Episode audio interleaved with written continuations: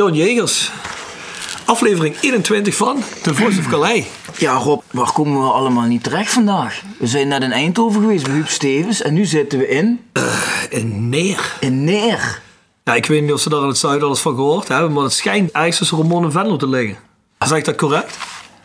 Meer bij Remond. Meer bij Roermond. Ik zei net al, van ik dacht dat als we naar Maurice Graaf gaan, de voormalige bomber van Rode JC, dan zou je wel in eh, hartje Venlo eh, terechtkomen. Maar hij zegt net dat hij helemaal geen Venlonaar is. Wist je dat? Eh, nou, dat wist ik, omdat ik natuurlijk als enige van ons twee geresearched heb naar de een en ander. Oh, ja.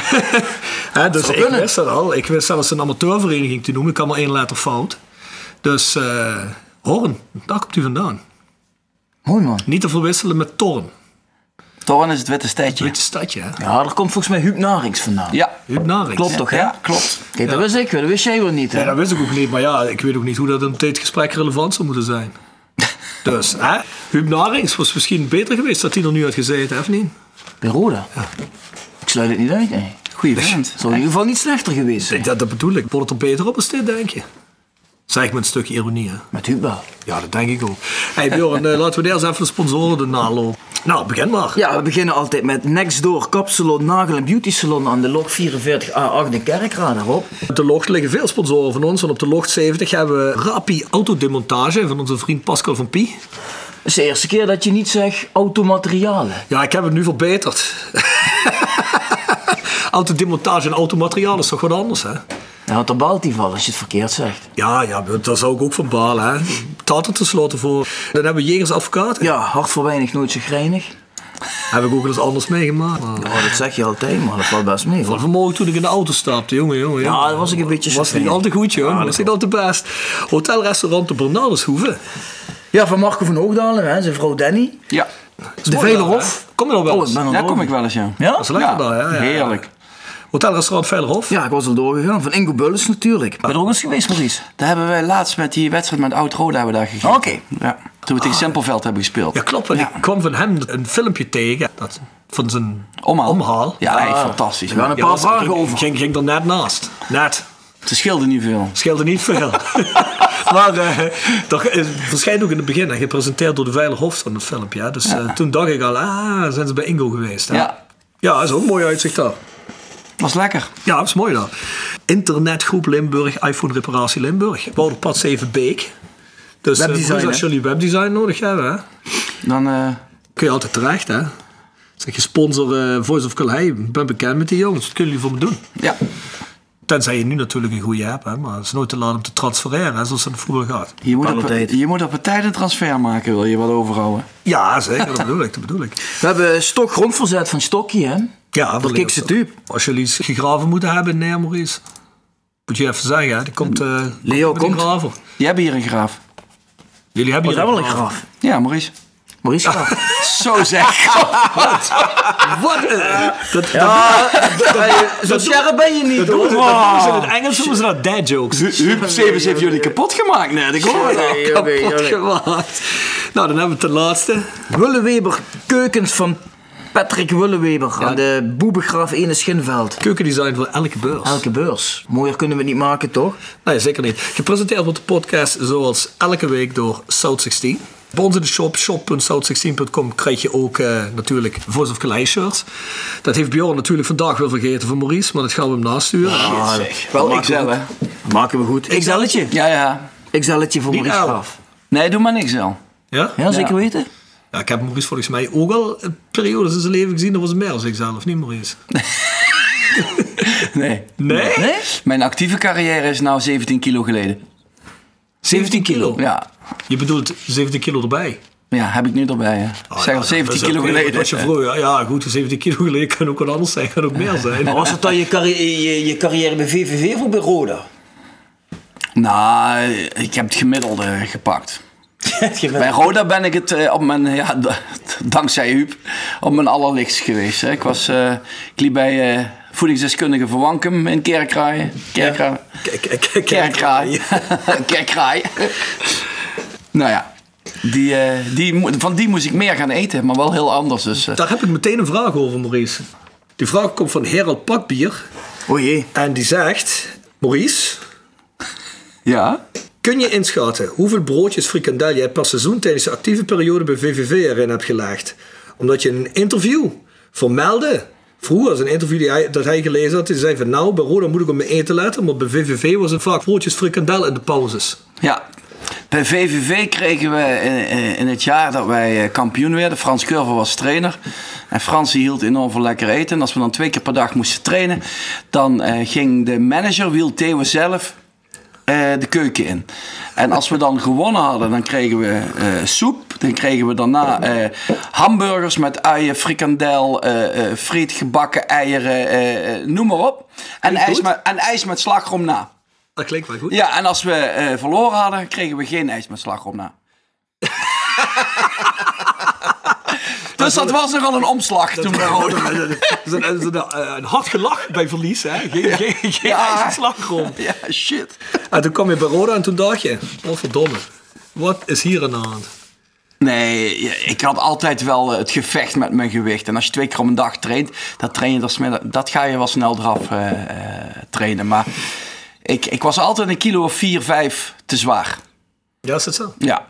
En ik blijf erbij, dat zit ook in de bouw en in de botten. Maar uh, ik was op een gegeven moment, hadden ze uitgeteld met een lengte van 1,77. Wat ik ben maximaal 77 kilo wegen. En ik zakte dus voor het eerst onder die 80 kilo sinds heel lang. En ik kwam op, op 78,7 uit en ik raakte geen knikker meer. Is dat zo? Ja. En dat die jongens, uh, ik voorop, die altijd uh, uh, het eerste zei dat ik af moest vallen, maar toen zei van, ga alsjeblieft weer een frietje eten, want... dat is ook niks. Dat is even dat kantelmoment geweest van, oké, okay, verder omlaag moet het niet gaan, want dan, ja, dan kom je in een, in een fase dat je echt niks meer... Dan, dan, dan nam het dus rond de 79 kilo was voor mij, dat is eigenlijk 2 kilo, dus boven, normaal zeg je lengte is, is een beetje gewicht, hè? Er was twee kilo erboven. Dat was voor mij ideaal. Daar voelde ik me heerlijk bij bij Roda. Ideaal prestatieniveau. Ja, prestatieniveau heb ik En bij VVV wel weer een beetje meer, zeg je? Ja, bij VVV was het meer. Er waren, waren drie, vier kilo meer. En, en de laatste jaren bij VVV, als we moesten wegen, dan was ik gewoon maandags als eerste op de club. Ik had uh, ook met Wim Dusseldorp, toen had ik gewoon, uh, die wist dat ik daar was. En die zegt, schrijf iets op wat enigszins acceptabel is voor de rest van de groep. hou het in de gaten. Maar uh, Wind Eieren heeft je dat eigenlijk niet gelegd. Want ik heb hier in mijn research staan 344 wedstrijden in het betaalde voetbal. En 143 goals. Dan loop je meer dan 1 op 3. Ja. Als je bedenkt dat ik de eerste vier jaar van Joker erbij heb gelopen bij VVV, dan uh, speelde ik amper. Viel ik ja. uh, heel vaak in en raakte ik geen knikker. Maar, uh, vind ik als spits vind ik dat zeer, zeer respectabel, moet ik zeggen. We hebben spits bij Rode gehad de laatste jaren die... Die hadden nou, niet eens 1 op 10. Nou, de laatste jaren best aardig, hè? Tim Vairinen. Tim Vairinen. Ja, ja, ja Ja, nee, oké. Okay. Als we naar dat niveau afzakken, dan inderdaad. En we blij dat Maurice toch eens is met ons over een aantal Nee, ja, kom op, hé. Nee, daarom, daarom. Hé, hey, maar uh, jeugd gevoetbald bij, uh, wat was het? BSV. Hoorn? KSV Hoorn. KSV Hoorn. Je hebt natuurlijk die in letter die dat over net. Ja. KSV Hoorn en dan ga je naar VVV. 88 maak je je profdebuut tegen Sparta december, denk ik, ergens. Ben je al aan de thema's bezig? Ik ben bezig, Ik dacht, we moesten Oktober, november, ik weet het niet. Doe straks wel, hè. Jongen, jongen, jongen, jongen, jongen. Hele schema in de war. Maar hoe... Wil je even die adres vernoemen? Noem even nee, nee, nee, nee, nee, ik wil die niet maar... Nou, Sparta, nou dan van 88 tot 94 bij VVV. 94, 96 Roda, 96, 97 NEC. Maar ik dacht dat jij één seizoen bij Roda gespeeld had. Nee, twee. Toch twee seizoenen ja, ja, ja. bij Roda gespeeld? Oh, ik dacht dat hij maar één seizoen bij Roda gespeeld had. met, uh, met. Nou, ja. te veel één. Ik dacht dat Maurice ook na één seizoen Nee, nee, nee, nee. Want ik kan me nog herinneren toen dat ik... Hoe oud was ik toen? Was ik geloof ik een jaar of 17, 18. En toen dacht ik van, nou, waarom gaat Maurice eigenlijk weg bij Roda? Vond ik toen best wel gek. Gevoelig. is het uh, stomste wat ik ooit gedaan heb. Ja? Ik ben niet iemand die veel terugkijkt. Ik bedoel, je, moet, je moet altijd vooruitkijken. Maar uh, als je het daarover hebt. Bij Roda weggaan was het stomste wat ik gedaan heb. Ik had een, een, een fantastisch eerste seizoen. Met toen we tweede werden dan uh, achter Ajax. Komen we dadelijk denk ik nog wel op terug. Toen maakte ik er 16. En uh, was, ik voelde mij uh, zelf ik, ik presteerde beter als dat ik ooit verwacht had dat ik zou kunnen mhm. presteren. Dus ik had echt zoiets van wow. En in het team, ik voelde me daar helemaal uh, onder regie van Stevens en achter me. Ik voelde me daar helemaal op mijn plek. Mhm. Het tweede seizoen uh, hadden we had ik het lastiger. Ik, eh, het scoren ging wel lastiger. Uh, had ik, heb ik er zes gemaakt. En uiteindelijk kwam ik reserve te staan na, na een enkel blessure. Die ging die over op twee spitsen met Babagida en Vurus. En, maar ik had net bij Roda, want ik had een tweejarig contract. Ik had net mijn contract voor twee jaar verlengd. Als Bosman arrest was geweest, dat betekent. Dus ik kreeg en tekengeld zou ik krijgen. En het contract werd verdubbeld. Dus ik had zoiets prima. En ik had dat contract getekend. En twee weken later kreeg ik een telefoontje van mijn zaakwaarnemer. Dat was Peter Gerard. Goed bevriend met Nol Hendricks, zeg ik erbij. en die zegt: Maurice je kan naar, je kan naar NEC en de clubs zijn er al uit. En ik had zoiets. Oh, ik zeg, wat zeg jij? ja, de clubs zijn er al uit. Uh, ik zeg, wat? Ik heb, de inkt is nog niet droog van mijn contract. ik zeg, uh, waar heb je het over? Ik zeg, ga niet naar zo'n klote club, klote stadion, klote shirt, weet ik het allemaal. En ik, ik, was, ja, ik was pissig. Dus ik bij Stevens binnen. Ik zeg, wat is dit voor gezeik? Ja, die wist, die wist nergens van. En uh, er bleek dat dat inderdaad, eh, dat Nol Hendricks Gerald Sibon had uh, gekocht. Oh. Bij VVV. En nou ja, nou een week verder en een aantal gesprekken verder uh, met Stevens ook. Ja, zou het er toch bij uitkomen dat ik dit seizoen daarna de twaalfde man zou worden. Dus echt niet in de basis in eerste instantie. Waarop ik heb besloten, oh, dan ga ik met Nek het gesprek aan. Dan vraag ik het dubbele als het nieuwe contract bij Roda. Ja. En dan zegt mijn zakenwaarnemer, ja, dat, dat doen ze nooit. Ja, ik zeg, ik hoef niet naar Nek ja, na dat gesprek van een kwartier met Nek, schitterende club, mooi shirt. Echt, geweldige club. was, het, was het rond. En uh, ja, ik zeg dat snel mooi. Ja, ik zeg dat bewust zo, want het is de enige keer dat ik puur op basis van, uh, van salaris van, heb ge, getekend. En daar heb ik dus ook een reuze spijt van gehad. Want ik was gewend aan twee jaar topsport. Want onder Huub Stevens eh, zijn de enige twee jaar uit mijn voetbalcarrière dat ik zeg, daar heb ik topsport gehad. Mm. Dat je alles uit jezelf haalt en alles uit het team. En ja, bij NEC, de eerste uitwedstrijd was Herenveen. En we speelden met kunst en vliegwerk gelijk 1-1. En op de terugweg begint de helft van de selectie begint in, de, in de bus te roken betaald voetballen. En ik zeg, ik zeg, wat is dit? Zeg ik tegen Koevermans was trainer. Hij zegt, ja, na inspanning volgt ontspanning. Ga maar langs de chauffeur zitten als het je niet bevalt. Ja, die rookte dikke sigaren. Die zag zijn kans ook schoon. En halverwege stopte dus de bus letterlijk omdat het bier op was. Dat, en dat was voor mij. Ja, een uitwedstrijd bij Roda lijkt dat. Ja, voor de support, maar alleen supportersbus. Ja. ja, maar als je twee jaar stevens gewend bent en eh, daar zo heerlijk gepresteerd hebt. Dat, en je moet die omschrijven, dat ging er bij mij niet in. Dus ik was eigenlijk na twee maanden, was ik het al meer dan zat bij NEC. En ik heb er uiteindelijk zeven maanden gespeeld. Toen ben ik terug naar VVV. VVV, ik wil zeggen, want dan was je nog lang hè? Ja. ik kan me herinneren dat ik dat toen best wel jammer vond. Maar ik, ik dacht dus, ik heb dat contract getekend bij Roda, dat nieuwe. Dus ik krijg dat krijg tekengeld. Uh, zou ik krijgen. Mm. Maar ik kreeg dat maar niet van Roda. En op een gegeven moment heb ik een arbitragezaak aangespannen tegen Roda. Eh, bij de KNVB. Mm. En die, zei ook, ja, dat is, een, is gewoon een, uh, een intikkertje. Dit. Maar toen kwamen we op die arbitragezaak, dat viel vies tegen. Dan ging het uiteindelijk over, wat is tekengeld? Ja, voor mij is dat gewoon, ik teken een contract, uh, uh, zet mijn handtekening eronder. Daardoor mogen ze een transfersom voor mij vragen. Dus ik heb recht op tekengeld. Uh, zo legde mijn, mijn advocaat van de KNVB het dan, dan ook uit. Maar uiteindelijk kwam er tekengeld is een vooruitbetaald salaris. En als dat contract niet ingaat, heb jij geen recht op dat vooruitbetaald salaris. Aha. Denk, daar heb ik weer. En Nol Hendricks, ja, die graaf die wou me een poot uittrekken, maar dat is hem niet gelukt. en ik zeg het zo. Beste vrienden, goeie, echt goede vrienden met Nol nog geworden. Even goed uh, daarna, maar uh, ik dacht echt dat ik daar recht op had. Ja, en, dus, oh, dat wist ik ook niet. Want ze hebben, dus gewoon, ze hebben dus gewoon wel een transfersom ja. gekregen voor mij. Maar je hebt ook wel eens advocaten die geven verkeerde adviezen. ja. ja.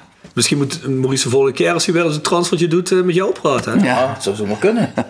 Weet je nog, wat ik zei nog, van tevoren, Maurice vroeg me nog, wat doe jij? Maar hij heeft nog over mij getweet. En hè? Ja, goed. eh, ik stond een VVV-fan bij die zijn billen liet zien aan eh, Oh ja, ja, Kevin ja. Blom. Op een gegeven moment stuurt die jongen mij, kijk hier, een tweet van Maurice Graaf. Waarop Maurice tweette van, hè? Nu snap ik het niet meer. hè. Nu heb ik een VVV-fan die zijn billen laat zien en die heeft de advocaat van Roda. Wat voor wereld leef ik nou? Peter, toch? Nou ja, dat is wel een, een, een, eh, een punt. Eh, als je bij VVV over Roda hebt, dan is het allemaal gadverdamme, doe normaal. Eh, iedereen heeft een hekel aan Roda. Echt? Waarom En als je bij Roda over VVV hebt, is dat dus totaal niet zo. Nee, wij zien dat eigenlijk meer als... eh, ja, met alle respect, maar het doet er niet zo toe. Nee, maar, maar ik, snap, ik snap die haat niet. Nee, Ja, waar komt dat van dan?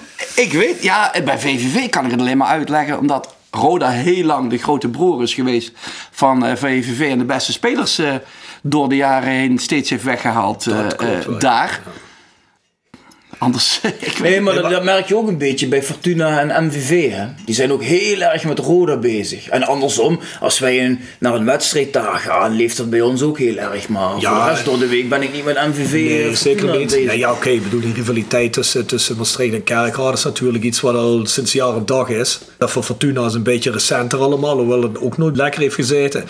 Maar met VVV, ook in die tijd dat we met VVV alleen in de, in de, in de Ja. Eredivisie zaten, dat we volgens mij in Kerkrade nooit zozeer als een derby gezien. Dat is toch Noord-Limburg, dat ligt toch een stuk, is toch een stuk meer maar van de hè? Dus, eh, In Kerkrade, als je het over altijd met sympathie over VVV gepraat. Terwijl andersom is dat totaal niet. En dat vind, dat vind ik dan jammer, want ik heb net zoiets, dat zijn de twee clubs waar ik... eh, ja, natuurlijk vind jij ja. wel. ja, ik heb dat inderdaad niet zo met VVV. Nee, ook niet. Ik heb niet echt wat tegen VVV. Ik ben wel eens in de koel geweest. Met Roda uit natuurlijk. Hè. Wel eens het uitvak. Maar ook wel eens dat vakje wat voor dat uitvak zit daaronder. Toen ben ik van Duitsland gereden. Heb gewoon een kaartje gekocht. Gewoon Duits gepraat. Ik zeg van, eh ik brauch een kaarten. Irgendwo wo... eh, en dan zei ze, ja, zoek maar uit, zoek maar uit, zoek maar uit. Hier kun je zitten, hier kun je zitten. Ik zeg, ja, maar dit is met dit. Ik wist precies wat ik uitzag. En dan zei ze, ja, maar er zitten wel eh, de uitfans. Dat is, eh, kan gevaarlijk zijn. Ik zeg, oh, doe die maar. Ze willen wel een keer proberen. Zodat ik het zette, dan kwam ook meteen zo'n gast. Dat ze die zei van, ja, ik weet niet of dat eh, hier voor jullie goed is. Het is gevaarlijk, staat niet in voor jullie veiligheid. Ja, ik heb met VVV associeer ik nooit zoveel gevaar, weet je wel. Dus eh, ik vind dat eigenlijk eh, zo'n gemoedelijke club, of niet? Is het ook, is het over het algemeen. Laatste week wat minder, maar... Ja, maar er is de trainer ontslagen gisteren, hè? Ja, Robert Maaskant. Ik had niet verwacht dat VVV hem zou ontslaan. Door, heel veel mensen zeggen, oh, dat zag je mijlenver aankomen. Maar ik denk, ja, VVV ontslaat de trainer niet. Bedoel, het ligt ook niet aan de Puur trainer. omdat het VVV in stand is. Ja. Ja. ja, goed. Wij hebben de podcast wel eens over gehad, die De La Vega situatie en dergelijke. Hè. Dat we zeiden van, nou, hoe kan het nou dat Roda zo is afgezakt en een club als VVV, dat je merkt nu, een paar jaar in de Eredivisie, beginnen zich langzaam te stabiliseren, tikken aan bij de middenmoot een beetje, hè, de afgelopen seizoen. Dus wij dachten van, die club die is zich goed aan het ontwikkelen, heeft een goed inkoopbeleid, gewoon rustig aan. Ja, die stabiliseren zich. En nu opeens bungel je helemaal onderaan. Dat kwam voor mij toch ook wel een beetje verrassend hoor. En om Ja, maar terug te komen op VVV Maaskant, dacht ik van, oeh, dat zal wel eens een schok komen. ja, Denk je niet? Die resultaten nu. Dat, eh, Ja, maar zo zie je hoe... eh, ik heb altijd gezegd, bij VVV is het beleid is nog steeds in handen van passanten. Dat is van eh Stan Valks. Dus dat, nou, ik weet niet of je dan een passant mag noemen, maar dat is wel echt een clubman. Eh, eh, Ma- Mark Wogers, eh, eh, Maurice Stijn vorig jaar. Die hebben dat... wat als daar één of twee wegvallen, heb ik altijd gezegd. Ja, en nou heb je dus, want VVV heeft ook door het gebrekkige stadion geen enkele mogelijkheid om extra inkomsten te genereren. En niet, de andere kant is natuurlijk wat Roda heeft, een, een stadion wat als een molensteen om je nek hangt. maar daartussenin zitten denk ik nog veel varianten. Eh, die geven geen extra geld. Geld wat ze niet hebben, geven ze niet uit. Dat is wat VVV door de jaren heen altijd getekend heeft. Dat vind ik Ja. super positief. Maar dat betekent dus dat je met, met weinig geld heel creatief moet zijn. En nu hebben ze een aantal jaren geluk gehad met de aankopen. Ja. En dit jaar valt dat dus echt in de praktijk vies tegen. Terwijl ook nog in de voorbereidingen het erop leek dat het beter was. Maar de eerste paar wedstrijden van het seizoen viel het toch ook wel mee? Hè? Nee, voetbal niet. De punten wel. maar de Ja, de punten, punten wel. punten wel. Ja, ja. Maar dat heeft heel lang iets verbloemd, waardoor Maaskant waarschijnlijk veel te laat heeft ingegrepen. Want hij heeft nou pas na zaterdag na de wedstrijd gezegd... en nou gaan we anders voetballen en dan gaan we andere jongens opstellen. Maar ja, Ja, maar ze, hebben, ze hebben natuurlijk ook wel, eh, inderdaad, wat je zegt, de afgelopen jaren, die Mlappa en, en echt heel veel goede schoot er spelers, 15 hè. in in de eredivisie bij VVV. Hè? Dat, Ja. dat is gigantisch. En, en die Oenerstal, die hield, er, eh, Ja. die hield 15 punten, haalde 15 punten extra Ja, die binnen. onderstaande staat het goed. Ik was ook heel verbaasd dat, eh, dat hij bij VVV ging keepen. Want hij was onder de laatste periode, niet de laatste, de voorlaatste periode, Huub Stevens onder Schalke. Eh, stond hij eigenlijk al onder de lat al een hele tijd als vaste keeper van Schalke 1. En die is toen vervangen door eh, die Hildebrand. Ja. Op een gegeven moment, toen Schalke niet zo goed ging, heeft Huub hem vervangen. Maar die Onderstal, het was het keeperstalent. Huub, Huub heeft hem aanbevolen bij VVV. Ja, dat kan ik me goed voorstellen. Ja, dank u Huub, dat had je ook behoorlijk Nou, nou, dat heeft Hugo, ja, dat heeft Hugo ook gedaan. Heeft hij dat? Ja, dat heeft hij ook gedaan in het verleden. Maar wij hem niet hebben? Nee, wij dachten dat het beter was om Hidde Jurjes te nemen. Ai, ai, ai. Wat, eh, wij, laatste, laatste echt goede rode keeper was Benjamin hè. Ja, het laatste seizoen echt fenomenaal. Maar ook bij Roda, daarna, hè, bij NAC, is het ook, was het ook minder laatst. Nee, ik hoop er ook altijd een beetje op dat, dat hij echt de, de, de pers in krijgt van het bij Ajax als derde keeper fungeren. En dat je hem toch op een gegeven moment weer terug kunt ophalen. Misschien, heel misschien. Want dat was toch wel... eh, Die hoop had. VVV nou weer met Oenerstal. Maar die is afgelopen weekend ook door de neus geboord. Die is van derde keeper naar eerste keeper Ja. gepromoveerd. Maar wat, wie moet dan nou trainer worden bij VVV? Ja, dat is een, eh, dat is een lastige. Daar, weet ik eigenlijk eh, nog geen antwoord op. Ik denk dat ze Jai Dries in eerste instantie terug gaan halen. En wat dan gebeurt, die was vorig jaar tweede trainer. De eerste trainer van vorig jaar die is dan wel ontslagen in, in, eh, in de Verenigde Arabische Emiraten, Maurice Stijn. Maar die kan fiscaal gezien is dat niet aantrekkelijk als hij eh, Die binnen, een jaar gezien, hè. terugkomt. Want die dan wil kan hij hier... blijven volgens mij. Hè? Die wil Ja. naar een andere club daartoe. Ik weet niet of hij wil blijven, maar hij moet dat zeggen. Want eh, anders moet hij hier eh, eh, inkomsten naar de belasting gaan brengen. Wat hij daar heeft. eh, Ik weet niet, daar zijn jullie slimmer in dan ik. Ja, dat, dat, dat, dat, zei, dat werd inderdaad ook op eh, tv gezegd. Ja. Ja. Dat zal hij niet doen. Nee, nee, ja, nee. Dus, maar ik denk wel dat eh, Jai terugkomt. En ik weet niet of ze er dan nog een trainer bij zet. Of dat ze aanvragen of ze dit seizoen op die manier... eh, Oké. Wat heb je nog met eh, Roda, Maurice? Ik dacht dat je ging zeggen met VVV. Nee. Ik, ja, is wel een leuke link. Ik, ik pak die toch eerst. Ja? Je merkt wel dat hij iets presenteert. Ja, ja, ja. Hij stuurt ons. Nee, ja, vorig jaar waren de twee assistenttrainers bij VVV waren Jai Driessen, waar ik mee opgegroeid ben bij VVV, en Mark Luipers, mijn beste vriend sinds Roda-tijd. Dus als je vraagt, wat heb je met VVV? Ja, dat is eh, buiten het- clubgevoel wat je hebt, is dat vooral die, tw- die twee. eh. Heb je zelf ook een functie eh, geambieerd bij VVV? Ja, ik heb van alles gehad. eh Jij bent een tijdje bij je even specialist spitstrainer geweest. Spitsentrainer, ja, toen degradeerden we. Je wil zeggen, het was niet zo'n succes het geheel. Nee, ja, als je degradeert, weet je dat er het ja- en het jaar daarna heb je het blijkbaar niet goed gedaan.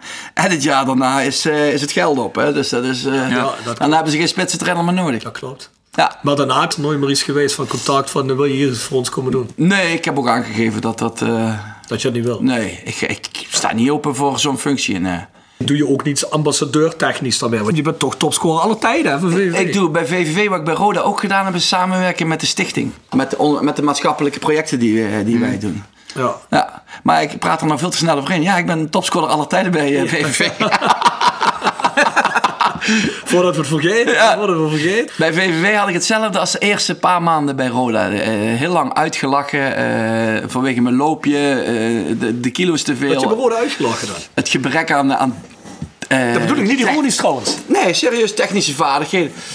En Uiteindelijk binnen het team of, of door de buitenwand? Nee, door de buitenwacht vooral. Echt moeten vechten. En ik had nooit gedacht dat ik de topscorer aller tijden ooit van VVV... Zo, ik was al blij als ik er één jaar in het eerste zou, eh, Ja. zou komen. En toen ik bij Roda kwam... was ik dus net geopereerd aan die knie. Was ik dus echt veel te zwaar.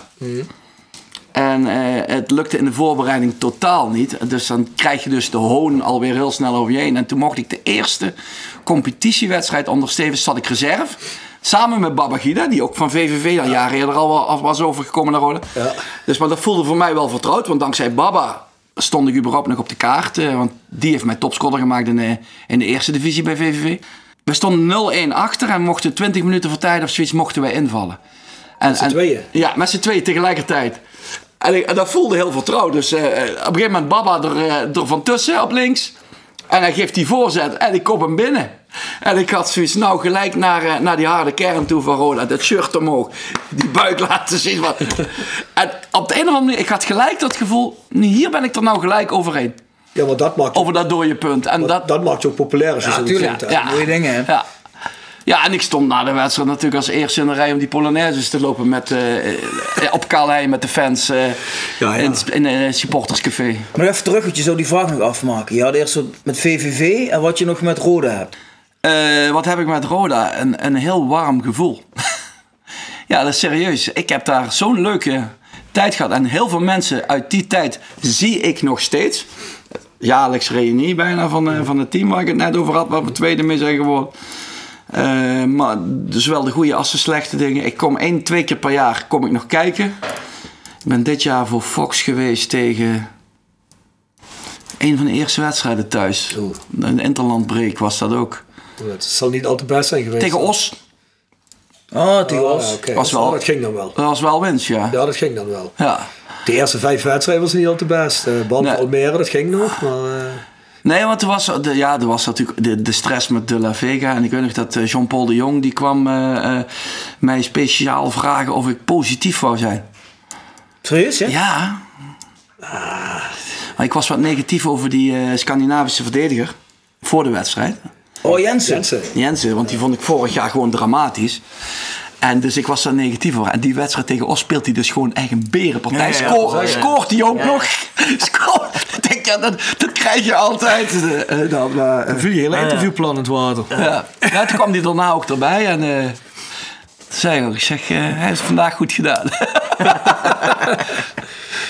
Ik vond je vorig jaar vond ik je helemaal niks. Maar vandaag was je goed. Maar het was ook zijn enige wedstrijd volgens mij. Hè? En heeft er dan nog een gespeeld, die deed hij ook goed en dan was hij weer geblesseerd. Ja. die is vaak. eh, ja. Dat is heel leuk. Sneu voor de jongen. Dus je volgt het wel. Ja, nee, komt- dat is het eerste wat ik kijk. En weet je, ik doe... eh, iedere maandag eh, spreek ik eh, de drie van Grafi eh, nemen we op. Spreek niet in, maar nemen we op. Dat is een soort toto. En dan doe ik altijd de drie Ja, dus ja. Ja, daar zit Roda ook eh 75% van de tijd eh, bij. Sommigen, waarom doe je er niet vier? Maar Ik wil zeggen, drie Omdat- omdat we- clubs. eh, omdat we heel vaak, als ze tegen elkaar spelen, of zoals nou, er is een interlandbreak, kom je niet aan. eh. dus we doen twee eredivisieclubs en één van de twee uit de keukenkampioen divisie. Oké. Ja. Nou, dat zal je dit weekend anders doen, denk ik. Hè? Dit weekend is Ro- eh, Het zijn er nog twee clubs. Dordrecht Roda 0-1 heb ik gezegd. Dat hoop ik. Nul houden, we houden de nul. En Eindhoven MVV 4-1. Ik heb MVV tot nu toe de hand boven het hoofd gehouden. Maar ja, nou, Eindhoven is een goede ploeg. En uit presteert MVV tot nu toe helemaal niks. Nee, de MVV staat compleet, compleet door het ijs dit seizoen. Hè? En ik Dus- denk dat daar hetzelfde een beetje aan de hand is als bij VVV. Dat spelers... Ja, die zijn daar ook eh, de weg kwijt. Laat ik het, laat het gewoon, dat lijkt het net alsof Aan het ze... begin van het seizoen, zover ik begrepen heb, hebben ze eigenlijk al een beetje een opstand gehad tegen die, eh hoe heet je ook weer, die trainer daar, die Oester. Voor de Oester, ja. beginnen langzaam op de voetbalpodcast van de Limburger te lijken. We spreken nou elk Limburgs team zo'n beetje. Hè? Ja, laten we het over Rode hebben. Maar wat vind je van de ploeg wat Roda nu heeft? Bij Roda vind ik dat je altijd voorzichtig moet zijn. Dat, dat eh, het, eh, het gaat of slaat het door naar het negatieve, of het slaat door naar het, het superlatieve. Je bedoelt dat het even goed gaat. Ja, als Roda twee wedstrijden gewonnen heeft, dan, eh, dan kan het niet anders dan dat Roda weer mee gaat spelen voor promotie. Ja. Roda speelt dit seizoen dus absoluut niet voor promotie. Als Roda het heel goed doet, en dat, dat zijn ze een van die laatste ploegen die de play-offs halen. Zevende, achtste. Ben ik het mee eens. Daar schat ik Roda dit jaar op in. En ze doen het wel veel beter met deze spelers als dat ik eh, in de voorbereiding gedacht had. De voorbereiding was niet al te best, maar ze doen het ook veel beter als vorig seizoen, vind ik. Hè? Ik vind een hele goede spits. Ook Ik vind echt, eh, ik heb hem nou een paar keer gezien, maar ik vind hem echt goed. Ik vind die verdedigende middenvelder, eh, eh, die vind ik goed. Klaassen. Klaassen, ja. Ja, Oebo is ook een hele leuke jongen. Hè? Die hebben de podcast gehad een paar weken geleden. Het is de eerste Engelse podcast die we deden. Ja. Goeie jongen? Goeie jongen, zijn een goede kop op, heeft Ja. een goede houding. Niks, eh, niks arrogant. Ja, dat is een goede gast, was dat. Ja, die En, en, en, ik ben, en ik ben fan van Kroeks. Ja, tuurlijk. Ja. Ja, zeker.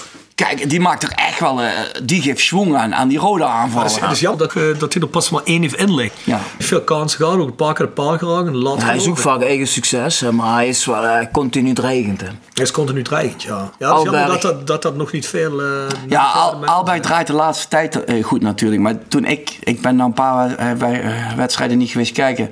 Maar toen ik tegen Osta was bijvoorbeeld, toen speelde Albert heel zwak. Ja, ja, ja. Toen, toen viel hij volgens mij in ook. Hè. Ja. En toen kwam hij ook over alsof hij even een tikje te zwaar was ook nog op dat moment. Hij kwam heel traag over, zat, een beetje, zat nog niet helemaal goed in zijn vel. Dus denk kwam iets te vlug voor hem nog. Maar ik denk dat het probleem vooral achterin uh, liggen bij Roda. Ja, dat, dat denken we allemaal. Ja, die eerste goal nou afgelopen uh, vrijdag tegen Cambuur was ook wel een ramp achterin hè.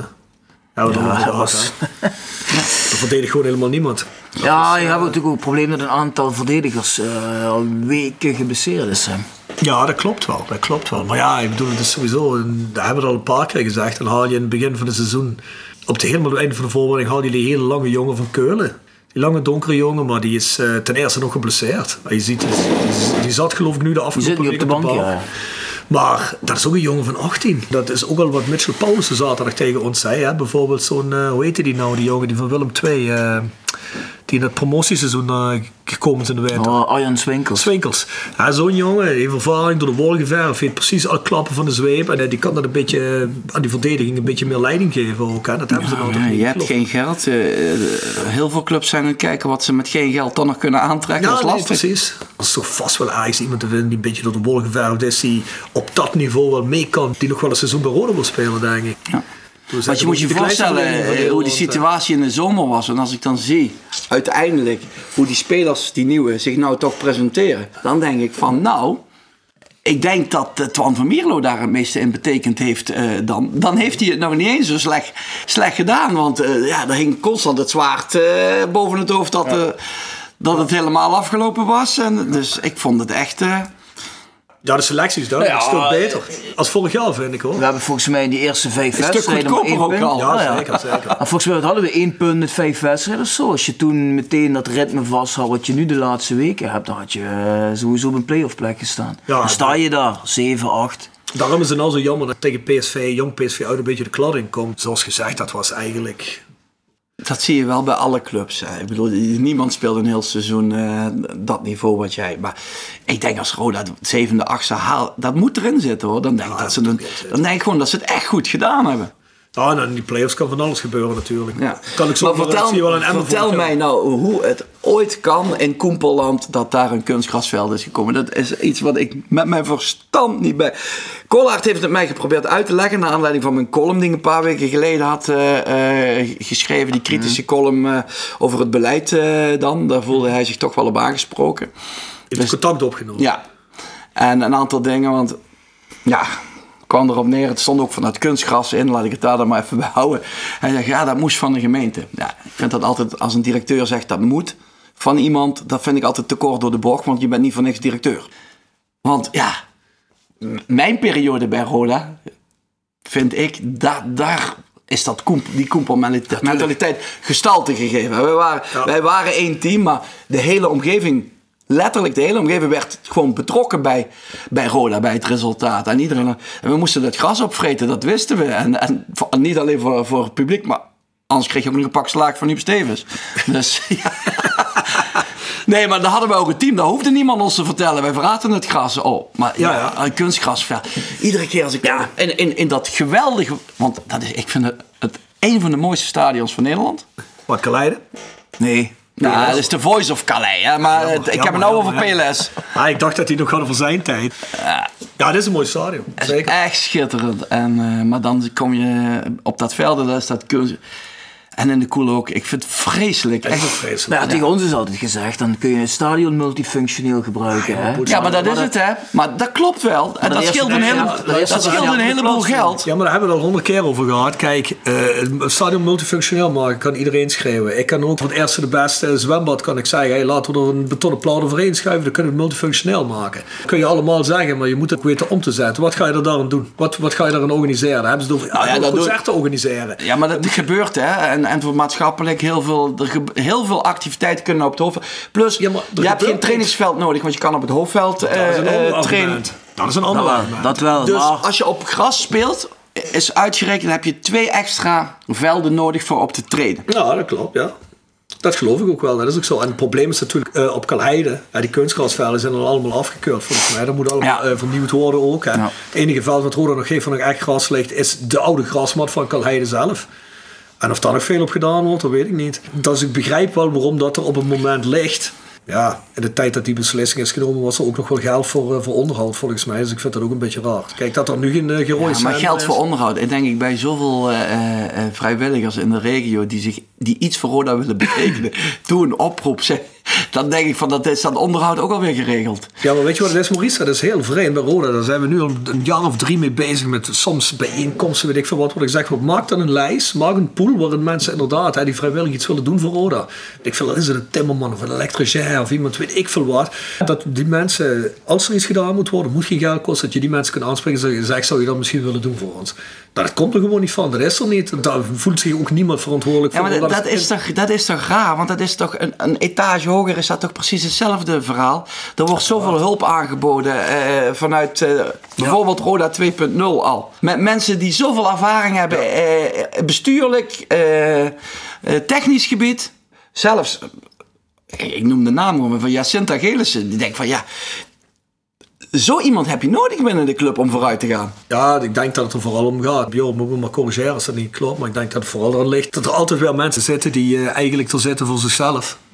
Het zichzelf in het middelpunt stellen interessanter vinden dan uh, wat voor de club te betekenen. Ja, misschien zelf wel, uh, wel, wel, echt hard voor de club hebben en iets voor de club doen. Maar niet de, de, de tijd en de inspanningen om naast hun eigen werk nog van alles er meer bij te kunnen doen. Ik weet het niet. Ik vind het wel goed ja, dat er heel veel... Ik heb het over de top nou. Hè, van ja, maar er zijn wel heel veel mensen nou uit de regio. Dat vind ik al een pluspunt. Dus niet alleen... Uh, goed, dat moeten we natuurlijk allemaal nog wel zien. Hè. Ik heb nou de instelling en ik denk met mijn vele mensen. We hebben er nu een hele reeks van mensen gehad. De hele mentaliteit die er hoort te zitten en de hele sfeer om de club heen is ook lang niet wat het moet zijn. Ze moeten, en ik moet maar kijken of dat terugkomt, ook met lokale mensen. Ze, ze moeten die oudspelers veel meer erbij betrekken. Als, je, als ik nou zie bij VVV vanaf dat Stan Valks er is. niet, denk je? Weet ik niet. Maar Stan Valks heeft een aantal oudspelers benaderd. Hé, hey, we hebben geen geld.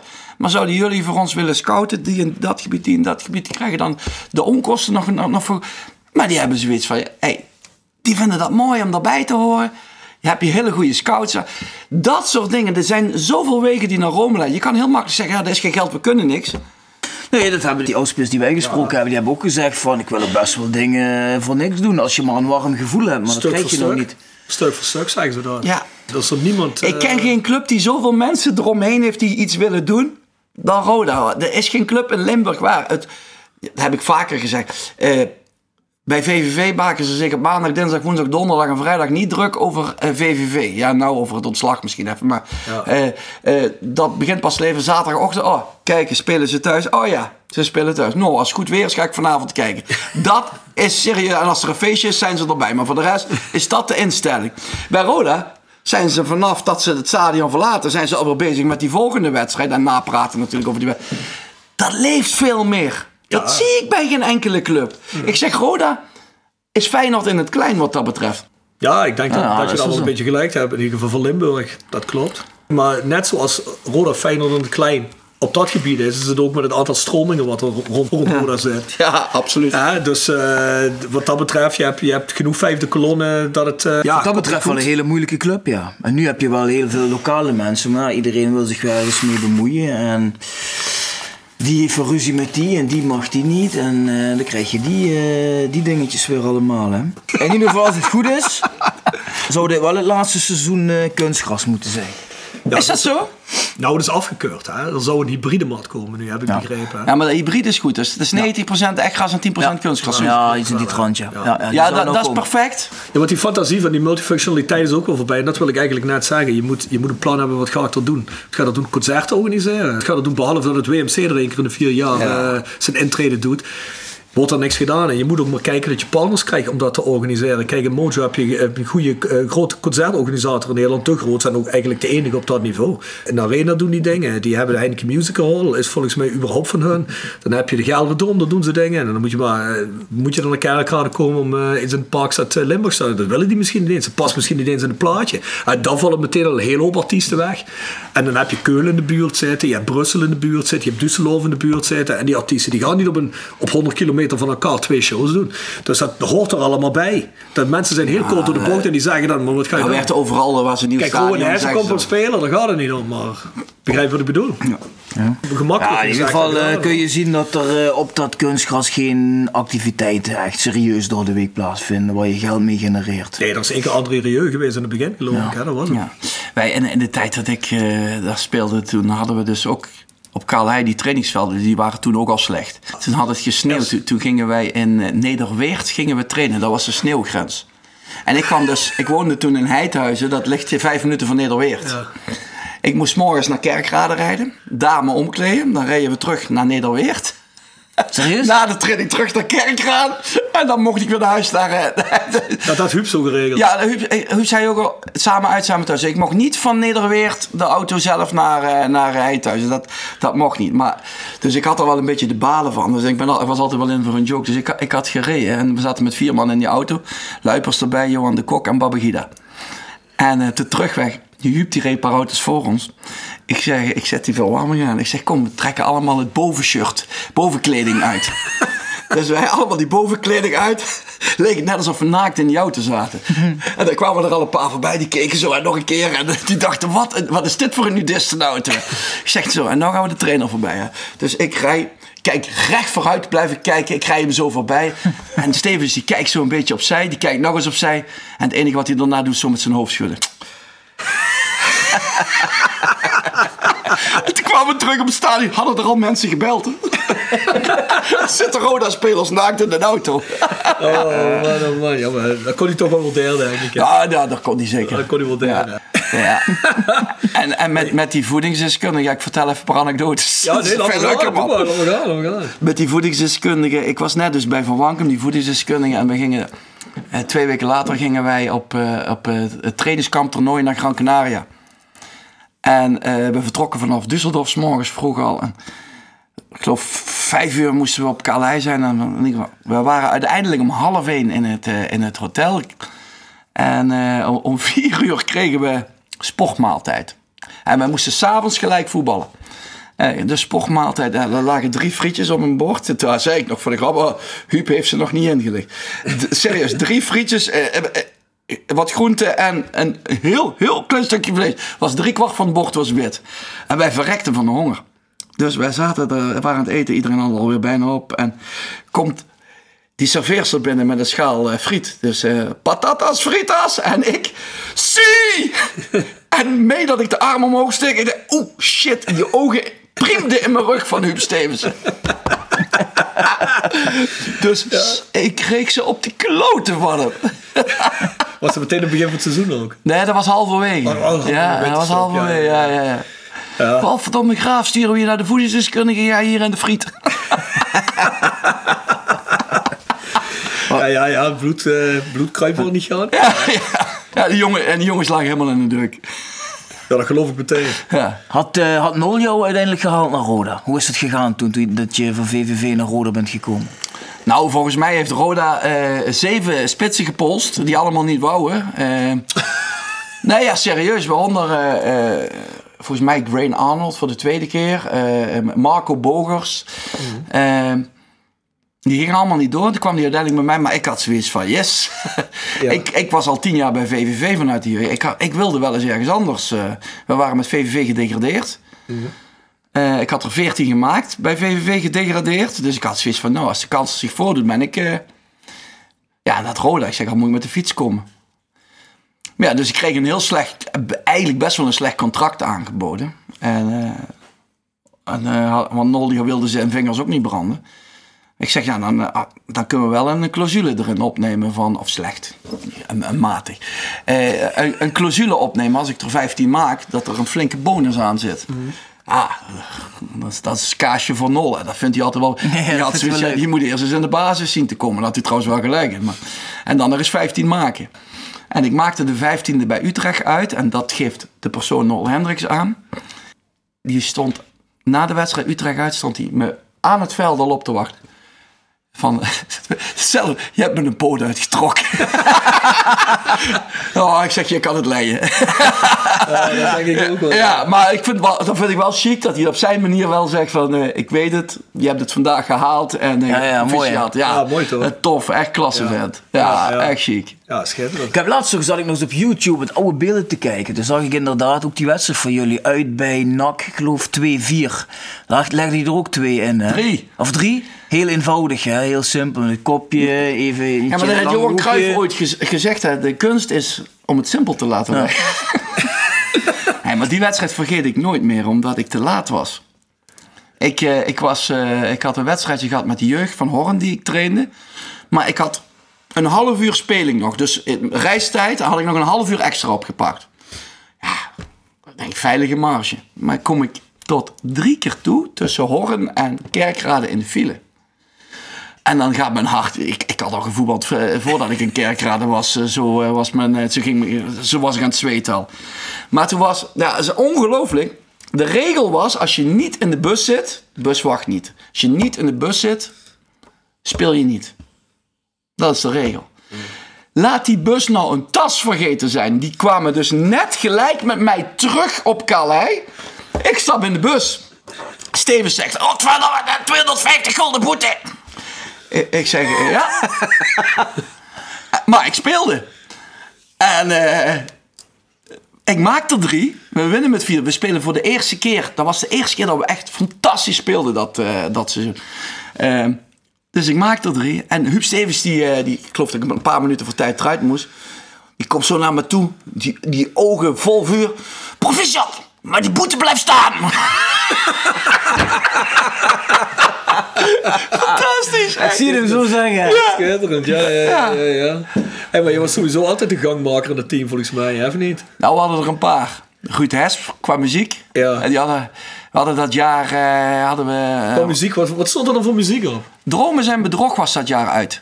Die plaat werd overal gespeeld. Daar liepen wij overal de Polonaise op. Of als, in eigen Calais was het na de wedstrijd in het spelershome met, met de sponsors, met de spelersvrouw, met de materiaalmensen. eh, Noem maar op, alles door elkaar, Polonaise. Maar ook bij uitwedstrijden, als we gewonnen hadden, ging die plaat op in de bus.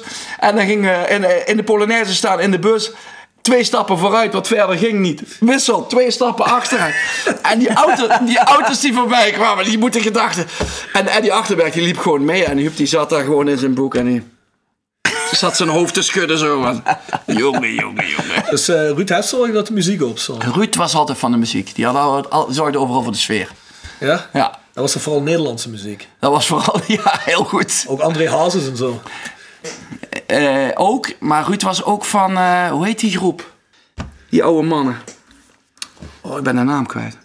Die oude mannen. Ja, later hebben die in Barcelona opgetreden toen hij bij Barcelona keepte. Toen heeft hij nog een VIP-uitnodiging. Daar was hij ook heel blij mee.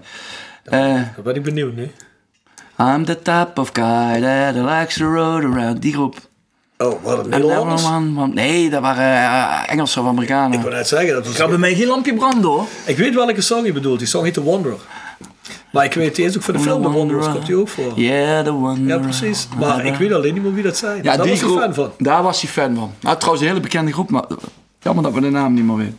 We zijn te jong. Als mensen luisteren en die weten het, dan zien we het graag het antwoord voorbij komen op Twitter, Facebook. Ja, dat- zijn ze altijd wel als kippen voor, bij. hè? voor het einde van dit interview. Ja, er zijn ze altijd als de kippen bij, hè? Als ze de kippen best weer een foutje maken, dan worden we meteen op eh, gewezen. Ja, of als er iets eh, iemand niet weet, dan is het meteen die, eh, die ene, dat is die, dat is die. Als we niet op Inseman, waren we de naam van vergeten, hè? Van Inseman, Turkse ja. middenvelder. Ja, ja, ja, ja. En dan waren we die, eh, van die bias klant die van Leuren, van Leuren over had. Ja, maar die mochten we niet noemen. Die mochten we niet noemen. Die is al lang genoemd, toch? Ja, niet op mij. Op Twitter en op Instagram. Andere mensen doen het voor ons, hè. die vullen die naam Ik weet van niks. Nee, nee, helemaal niet. Hij heeft de eed afgelegd. Ik weet, ja, ja, ja, ja, hij heeft dat soort beperkingen, ik niet. Dat zou je niet zeggen. Ik heb wel andere. Ja, Maurice Graaf is goed op dreef, hè? Ja, dat is goed bezig. Ja, ja, ja, we hebben hem niet voor niks Je uitgenodigd. kunt zien waarom hij de gangmaker was, hè? Dat is... eh, Heb, heb je die anekdote ooit gehoord dan met, met Dirk-Jan Derksen? Nee, Die speelde, wij, ja, wij waren allebei spits. En eh, de eerste, ik speelde meestal. Ja. En eh, toen werd ik door Servé Kuijer werd ik gevraagd, die was toen directeur. "Oh, we, gaan, we gaan een, eh, een eh, avond met, eh, met Sinterklaas doen. Kunnen jullie wat leuks verzinnen? En ik zeg tegen Ruud... Jij hebt Dirk-Jan Derks. Nee, ja, Of het team. tegen Ruud en mij zei hij Ja. dat. En ik zeg tegen Ruud, ik, zeg, ik weet wel iets, maar ik heb daar wel hulp bij nodig. Ik zeg, een, een soort geheime camera, zo'n kennend camera actie. Dan, ja, ja, wat dan? Ik dacht, nou, wat er uiteindelijk gebeurt is, Dirk-Jan Derksen wordt gebeld door zijn zaakwaarnemer, dat hadden wij hem opgedragen, dat er interesse was van Ofi Creta. en dat hij een gesprek had bij de Griek in Aken, die was sponsor van Roda. En daar zou die afgevaardigde van Ofi Creta eh, komen. En wij hadden daar de camera geïnstalleerd. Tegen die eh, restauranthouder gezegd. Ik geloof Daniel of hoe heet die. Van daar moet hij gaan zitten. Die mag nergens aan. En hij, hij had een vriend van hem geregeld. Pak aan, koffertje. Eh, de ene mobiele phone naar de andere ging af. En een, een, een eh, grote envelop met krantenknipsels. Waarvan hij zei dat 15.000 mark eh, was. D-mark toen nog. Ja. En die kwam, en die, ja, het kwam er dus op neer eh, of Dirk-Jan Derksen dan naar Ofi Creta eh, wou komen. Oh ja, hij had de opdracht gekregen van de zaakwaarnemer. Ga, luister, maar wat er ook gebeurt, teken niks. Ja. En nou, hij kon dus 250.000 mark per jaar verdienen. Appartement van de club, auto van eh, de club, vijf vliegtickets op en neer. Ehm, en dan, oh ja, als wou kon hij ook nog, maar hij was net verliefd, kon hij ook nog een vrouw van de club krijgen. ja, nee, nee, nee, nee, dat hoeft niet, zei hij al gelijk. En, Wel een goede onderhandeling. en, en toen uiteindelijk, en dan, ja, ja, je zag hem dus gewoon in die kamer, je zag hem dus gewoon zo van, wow, wow. En uiteindelijk dus pakt die vent die, envelop hier, 15.000 mark. Als je nou tekent, contract ervoor. Eh, Dirk-Jan, zo echt naar die envelop kijken. Nee, nee, nee, nee, nee. Hij mocht dus niet tekenen, dat wist hij. En werd afgesproken een week later, zelfde plaats, zelfde tijd, met de zakenwaarnemer werd het contract rondgemaakt. Dus eh, was het klaar. Maar tot die tijd, mondje dicht tegen iedereen. Echt niemand vertellen. Nee, beloofd. Beloofd. Twee dagen later, Sinterklaasavond. Toen, toen Dirk-Jan weg was, hadden wij nog opnames gemaakt voor. Van, eh ga Dirk-Jan Derksen naar Ofi Creta? Geniet met ons mee. En eh, mijn dikke kop dus voor die zaak. En dan tussendoor was Ruud Hes was, eh, die gyros aan het snijden. Hé hey, Dirk-Jan, ook nog wat gyros. Ook ertussen geplakt zo. Dus Dirk-Jan die moet bij Sinterklaas komen. Bij Servi Kuijer dus. Die was Sinterklaas. Heb jij het nog naar je zin bij de club? Jazeker. Ja, meen je dat? Ja, hartstikke. Nou, dat vind ik leuk om te horen. Dan heb jij een cadeautje verdiend. Hier, maar je moet het nu wel opzetten. was dus nog zo'n ouderwetse videoband eh, dan. Die ging in de videorecorder. En dan kwam ik dus in beeld van... Ga Dirk-Jan Derksen over... En Dirk-Jan die lag dus zo op zei... Had nog niks door. En dat stukje komt. En Ruud Hess zit op een gegeven moment ertussen met die gieren. Zegt hij... Waren jullie ook daar? Nou ja, goed, uiteindelijk. Ik geloof dat hij een jaar niet tegen me gesproken heeft. Tegenwoordig zijn we dikke maatjes. En eh, hij baalt ervan dat ik dit verhaal. Maar dit is gewoon. Ja, sorry Dirk Jan, maar dit is gewoon echt een goed verhaal. Ja, nee, dat, dat, En het, wel het mooie wat we gedaan hebben, die band, die is bij Dirk Jan in de bezit gekomen. Want daarna is daar Jack van Gelder, Hans Kruijs hebben allemaal naar die band geïnformeerd. eh, om die, eh, nee, dat blijft dan wel, wat dat betreft, die beelden die blijven onder ons. Mooi man, dat is Ja. echt een voetbalhumor. En diezelfde avond trad Huub Stevens op, samen met Norbert Keulen en Eddy Achterberg, als de Star Sisters, alle drie als vrouw verkleed. en Babagida stond achterin. En die had zoiets, oh, een optreden. En die komt werkelijk een minuut voor het einde van de opname, komt hij naar voren. Kijk nou eens. Hé, hey, Maus! Ze noemde mij Maus. Schreders! zegt hij.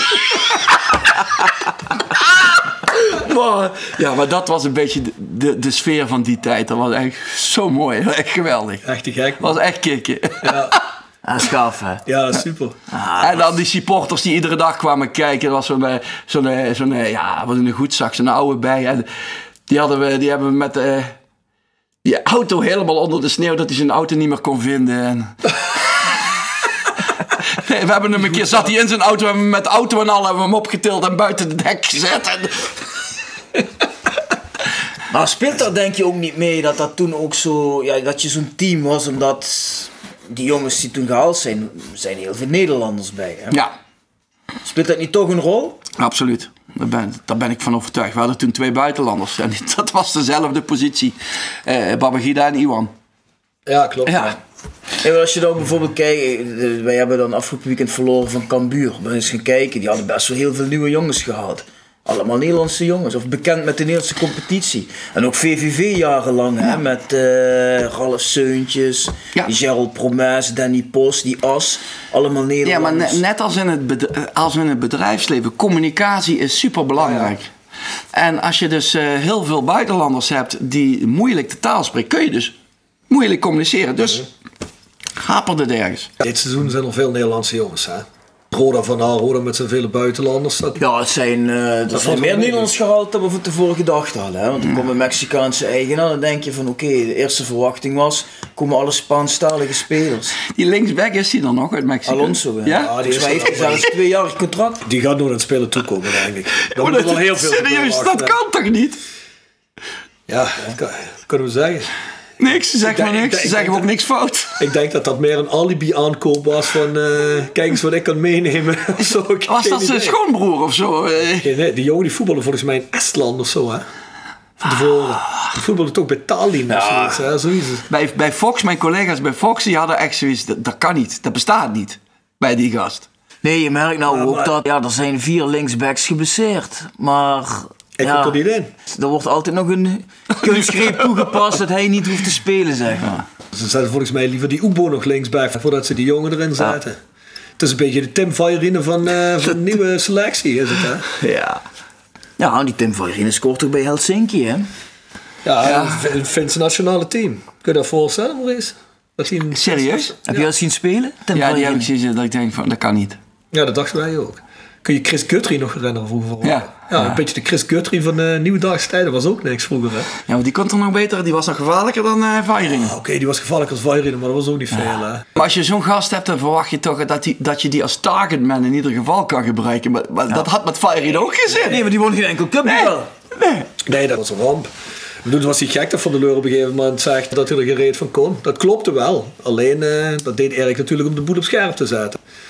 Het was niet bedoeld eh, als eh, ik zal Molenaar even tip geven. Molen wist zelf wel dat hij er gereed van kon. Maar ja, goed, dat is weer een ander verhaal. Ja. maar jij werkt voor Fox nou ook. Nee, ja, af en toe vragen ze mij eh, om, om een wedstrijd te analyseren. Dat, dat, dat was hartstikke leuk. Ja, dat kom je, dan kom want als, ze mij vragen is het echt Limburg. Hè? Dus of Fortuna, VVV of Roda of Ja, dat wil ik vragen. Ja. Dus en dan, ja, je kent overal mensen. Dat, dat vind ik hartstikke leuk om te doen. Ja. Word jij dan nog raar bejegend ergens als je ergens komt als oud VVV'er en Roda JC'er? Nee, dat valt, dat valt reuze mee. Ik denk dat ze hier in Limburg ook wel in de gaten hebben. Ook door, door negen jaar eh, TV, Limburg. Limburg, ja. En eh, ze hebben mij het, het clublied van MVV horen zingen. Van Fortuna. eh, Wat zeg je nou, Maurice? ja. Stop de Stop de op. Nee, die weten dat ik wat dat betreft... Kijk, en ik ga nooit verbloemen. Ook bij Fortuna vragen ze me. Ik was bij Fortuna VVV voor Fox. Voor wie ben je? Ja, ik zeg, dat moet je niet vragen. Dan weet je toch dat ik voor VVV ben. Ik zeg, ik hoop dat jullie allebei in de Eredivisie blijven. Maar ik ben voor VVV. Punt. Ik moet, als ik daar net ga doen alsof... Ja, dan, dan word je ge, gevierendeeld. Dus als jij komt bij MVV Roda in de Geuselt en dan vragen ze wie ben je, zeg je ik ben voor Roda. Ja, daar weten ze daar. Ja, uiteraard. Ik verwachtte niks anders van Maurice. Heeft hij Maar uh, Helene Hendricks, die gaat dan ook vaak mee, toch? Of niet? Wie? Helene Hendricks. Ja, Mooi mee, man. Dat is een van de leuke dingen dan, hè? ik vind Helene vooral een leuke meid. Ja, leuke Ja, meid, Die is normaal. Ja, en- ik ken die lijn verder niet, ik kan er alleen helaas beoordelen. Ik was, eh, Roda eh, Os was met Helene. Ja. En eh, ja, wat, wat heel leuk is, dan heb je dus die ballen, jongens. En er was er eentje, eh, toen wij in de catacombe waren, die was twee minuten te laat. Maar er was voor het stadion ook wat gebeurd. Een ongeluk viel en die, blijkbaar stond hij vlak achter mij. Dus, eh, dus hij zegt, ja, maar ik was... En zegt, ja, sure, ja, te laat. Ze zijn al op het veld. Ik denk, is een ventje van 10 jaar, laat, of 11 jaar, weet ik je, laat die jongen erop Laat, die jongen het veld op. Ik bedoel, die wedstrijd begint pas over een half uur. Hè. Eh, dat, oh, dat tijds... Ja. Nee, ja, ik kan er niks aan doen. Dat is niet mijn pakje aan. Ik zeg, ja, maar er is wat gebeurd. Ik zeg, en toen begon Helene. Ik zeg, ja, laat hem toch even door. Kom maar. Die zorgde dat hij veel. En later waren ze met al die ballenjongens. Was Helene met de ballenjongens aan het voetballen. Ja, dat vind ik geweldig. En één voor één mocht eens een keer wat in de camera zeggen. Zo van, net alsof dat erop kwam, maar... Hè. Nou, dat is wel- Maar zo gaat zij met de mensen om. En dat vind ik, dat, dat ja, spreekt mij enorm aan. Gewoon een leuke, normale meid. Ja, maar ik denk Maar- dat ze daarom waarschijnlijk ook succesvol is. Hè? Ja. Maar die hebben ze bij Fox, alle drie die vrouwen die bij Fox eh, werken, vind ik erg goed. Die hebt die Fresia, die jonge meid. Je hebt Aleta, die al een paar jaar mee. eh, echt kanjers. Ja, die Frazier die kwam een beetje in een moeilijke situatie vorige week vrijdag bij Voetbal International. bij Voetbal Insight. Werd er, Heb eh, ik gezien. Ja, er werd er een beetje over ontlasting gepraat. En zij werd erin betrokken. Dat voelde, voelde zich toch niet zo happy bij. Heb je dat gezien? Nee, ik heb niks gezien. Ja, als je bijvoorbeeld een site aanschuift, dan weet je dat je de klos kunt zijn. Ja, ja, Ja. ja. Nee, maar eh, Als je niet aanschuift ook. ja, als je het niet aanschuift, dan word je helemaal... eh, Nee, ja, maar ja, daar, daar moet je tegen. Ik hoorde dat gisteravond eh, had Johan Derks dat volgens mij in de toto had hij volgens mij zoveel dingen goed dat hij 600 euro had verdiend. Ja. En dan had hij gezegd van, eh, nou, als ik nog even was doorgegaan, had ik Roda gekocht. nou, dan kan ik wel op lachen. Ja, Dat ja, maar daar moet je om lachen. Is er gewoon hum, dat is gewoon eh, entertainment is dat Tuurlijk, programma. weet, weet je wat het is? Er is iedereen van Ajax tot Feyenoord, van Roda tot VVV, van Cambuur tot Top Os is iedereen er al door de mangel gehaald bij dat Ja. programma, weet je wel. Dus daar moet Ik je niet dat altijd dat- moeilijk over doen. Ik vind het alleen lullig als je een jonge gast hebt van 18, 19 jaar. eh, die dan door de mangel wordt gehaald. En denk ja, vind ik te makkelijk. En dan zeggen hun, ja, zo moet je het maar leren. Maar mag je, met leeftijd mag je wel een beetje rekening houden. Ja, zeker. Tough love. Wel het beste toewensen, hè, maar wel op een eh, harde manier eh, proberen groot te trekken. In mijn tijd had je Hugo Walker. Ken je die nog? Nou ja, die Ja, eh, verslaggever. Komt dat schot? Komt dat schot, ja. Nou, die zei dus, had ik, eh, was een van mijn eh, eerste wedstrijden, of tenminste eerste seizoenen, speelden we met VVV tegen NAC. En ik sta na de wedstrijd, sta ik dus in de sponsorruimte naar die wedstrijd te kijken, naar de samenvatting. En dan zegt die Hugo Walker, Maurice Graaf, ik snap niet wat die jongen in betaald voetbal te zoeken heeft. En dan, al die ogen zijn dan op jou gericht. Dan heb je ook zoiets, hoe kom ik hier nou weg? Onder de grond het liefst, maar ik moet weg. Oei, oei, oei, oei. Ja, Ja, Had je dan ook zo slecht gespeeld die wedstrijd? Of was dat... eh, ik, ik presteerde helemaal niks de eerste jaren.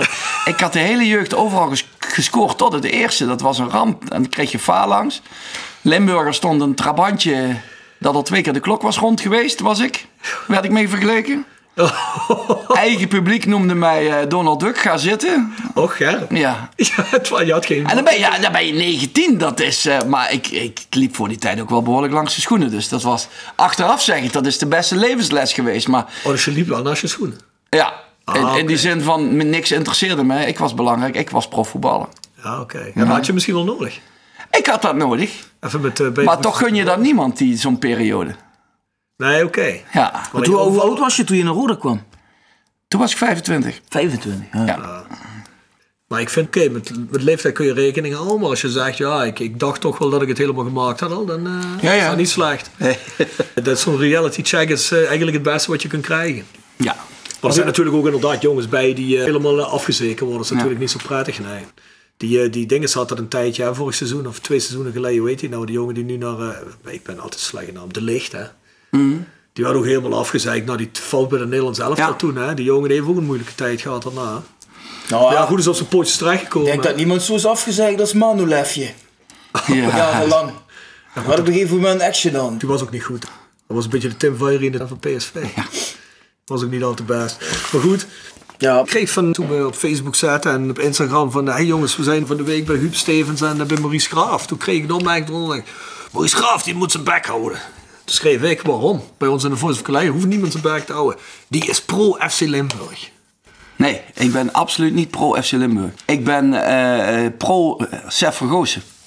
Omdat Sef eh, met Huub de beste trainers zijn geweest die ik heb gehad. En eh, ik Sef gewoon een eh, hele, hele leuke vent vind. Hij Sociale heeft man. Roda ook een zeer succesvolle periode gehad. Ook dat. Eh, en wat ik met Sef niet eens ben, want dat begint nou weer te spelen, eh, zag ik. Ja. Ik snapte niet waarom Ja, hij dat dat... nu weer over, ja. Ja, dat, dat, dat begrijp ik dus niet. Eh, je hebt het geprobeerd. En in die tijd had ik zoiets, als het lukt, dan hebben we wel een topclub in, eh, in Limburg. Maar ik stond daar als Noord-Limburger. Sta ik er dan toch iets verder eh, vandaan. Zat er net even buiten. ja. Ja, maar als ik dan zie wat er toen gebeurde, zeg ik: oké, Nooit meer doen. Tot twee keer aan toe, hè? Nooit meer doen. MVV, Fortuna en Roda zijn drie verschillende merken. Die kun je niet samenvoegen. Die kun je niet met elkaar vergelijken. En dan kun je zeggen, ja, eh, verstand en eh, dingen moet je dan maar eh, scheiden. Dat, dat gaat niet. Voetbal is emotie.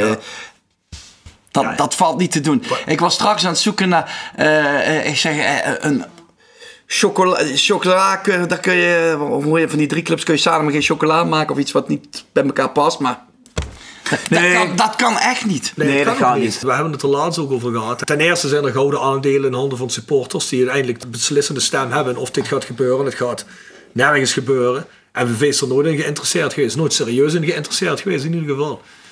Dus Het is jammer dat hij er weer over begint eigenlijk. Hè. Ja, maar eh, daarom. eh, maar het feit, door het feit om daar antwoord te geven op die, dat wij het er nou over gehad hebben. Het enige wat dan dadelijk door een paar mensen herinnerd wordt, oh Graaf heeft het over FC Limburg gehad.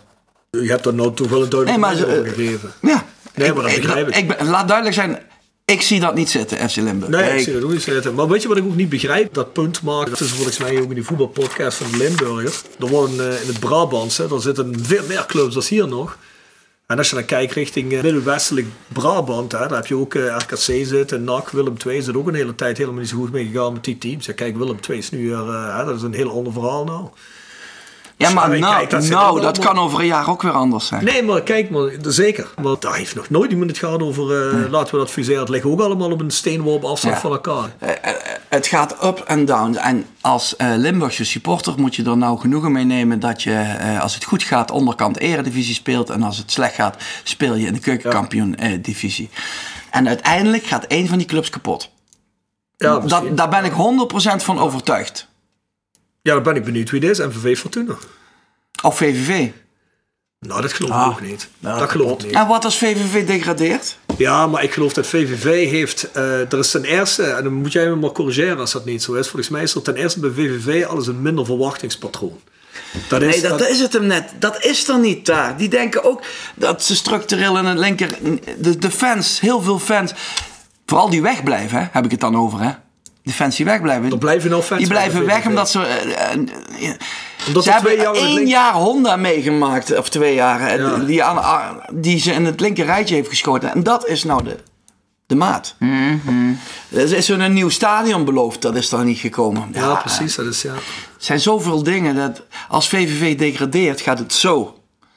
Je, Ja, je bent dat. niet direct kapot, maar je gaat wel heel hard die kant op dan. En Ja, maar ik kan me nooit voorstellen, en dat doe dat komt misschien uit een stukje kerkraadse arrogantie, dat weet ik niet. Maar ik kan me nooit voorstellen dat het zo hard bergaf kan gaan, zowel bij VVV, Fortuna als MVV. Ja, nee, MVV die luxe niet gehad van de Eredivisie spelen de laatste 15 jaar. Maar ehm, eh, bij Fortuna of VVV, als ze degraderen zoals bij Roda is gebeurd. Bij Roda zijn andere verwachtingspatronen, er, zijn andere, er zit een andere sfeer omheen, er zit een andere... Ja, toch, het is toch voor mij, correct me if I'm wrong, maar voor mij toch duidelijk de grootste club in Limburg. qua ach- achterban, absoluut. Qua, ja, qua, qua organisatie. Maar dat ga- ook heb de organisatie is aan de kloten. Heb ik straks aangegeven hoe het leeft in, eh, in, eh, bij Roda en omgeving. Ja. Ja, dat, dat, dat is nergens. Ik denk, denk ik denk wel dat Fortuna daar naartoe kan groeien, maar die zijn zo lang. Die, zijn, die hebben zo lang in coma gelegen. Die zijn nou eigenlijk pas twee jaar weer, eh, tweeënhalf jaar weer echt in het betaald voetbal terechtgekomen. Ja, en, en, en daar voor- zie ik wel dat heel langzaam winnen die terrein. Ik had ook verwacht dat dat sneller ging trouwens staan. Nou, ik vond het juist dat ze vorig jaar meer terrein hadden. Ik heb het idee dat het nu weer iets af het nemen is. Ze hebben ook wat minder publiek dan vorig seizoen. Iets minder nog, En je, ja. vorig seizoen zag je opeens overal zag ik auto's met Fortuna. Vaantjes erin die ik nog nooit van mijn leven gezien had. Nou, waar komen die opeens vandaan? Ja. En dit Ja. jaar merk ik dat ook Ja, Björn, niet ik baseer me ook een beetje op, weet je, in de tijd dat ik voetbalde was eh, de Baandert. Ik kan me niet herinneren dat ik daar namelijk ooit een keer gewonnen heb. Dat was voor ons, een, eh, de clubs waar ik bij speel, een onneembare vesting. En dat volk erachter. Ja, ik zoiets van, wow, dat gevoel, dat, zie je bij, dat heb ik bij Fortuna en bij Roda eh, gehad. Dat zoveel eh, mensen eromheen en alles. En bij MVV en VVV had ik dat altijd wel iets minder. Zal je Maastricht niet een dank afnemen? Want volgens mij... Ah, Maastricht is natuurlijk, ja, als het daar goed gaat, als het heel goed gaat, zit het vol. Maar het zijn niet mensen die naar de club komen als het slecht gaat. Wat ik vind van de drie, de drie andere clubs in Limburg, vind ik traditioneel en wat ik vind gezien, vind ik MVV nog altijd na Roda de meest eh, ja, roemrijke club toch wel, moet ik zeggen. Hè? hebben veel meer succesvolle periodes gehad. Ligt natuurlijk wel stukken achter ons. Hè? Mm, ik, denk, ik, ik denk eerlijk gezegd dat Fortuna echt wel uh, met Roda de, de twee bovenste zijn. Ja, op dit moment misschien, ja. Europees voetbal Fortuna. Ik, ben, ik, ik, ik stond toen achter de goal bij, uh, bij Fortuna. Curver was toen trainer. Toen hadden ze die... Uh, wie speelde dat toen? Hans Engbers in de spits en Theo van Wel. En... Ja, was dat? Europa speelden ze Europa Cup tegen die uh, uh, Polen in de eerste ronde. En toen heb ik een hele lange tijd, toen ik 15 was, ja, heb ik een hekel gekregen aan Fortuna. Maar dat had ermee te maken, ik stond in het Limburgs team. En er stonden er zeven van Fortuna in het Limburgs team. En die terroriseerden daar uh, de zaak. En ik stond daardoor reserve ook. En van die zeven jongens heeft niemand betaald voetbal gehaald. Van die zeven van Fortuna. Maar die, die trainer die luisterde. En die tijd heb ik een hekel aan Fortuna gekregen. En pas na mijn carrière. En, en ook door de contacten in de carrière. Allemaal vooral na mijn carrière bij TV Limburg. Heb ik wel heel veel sympathie voor Fortuna.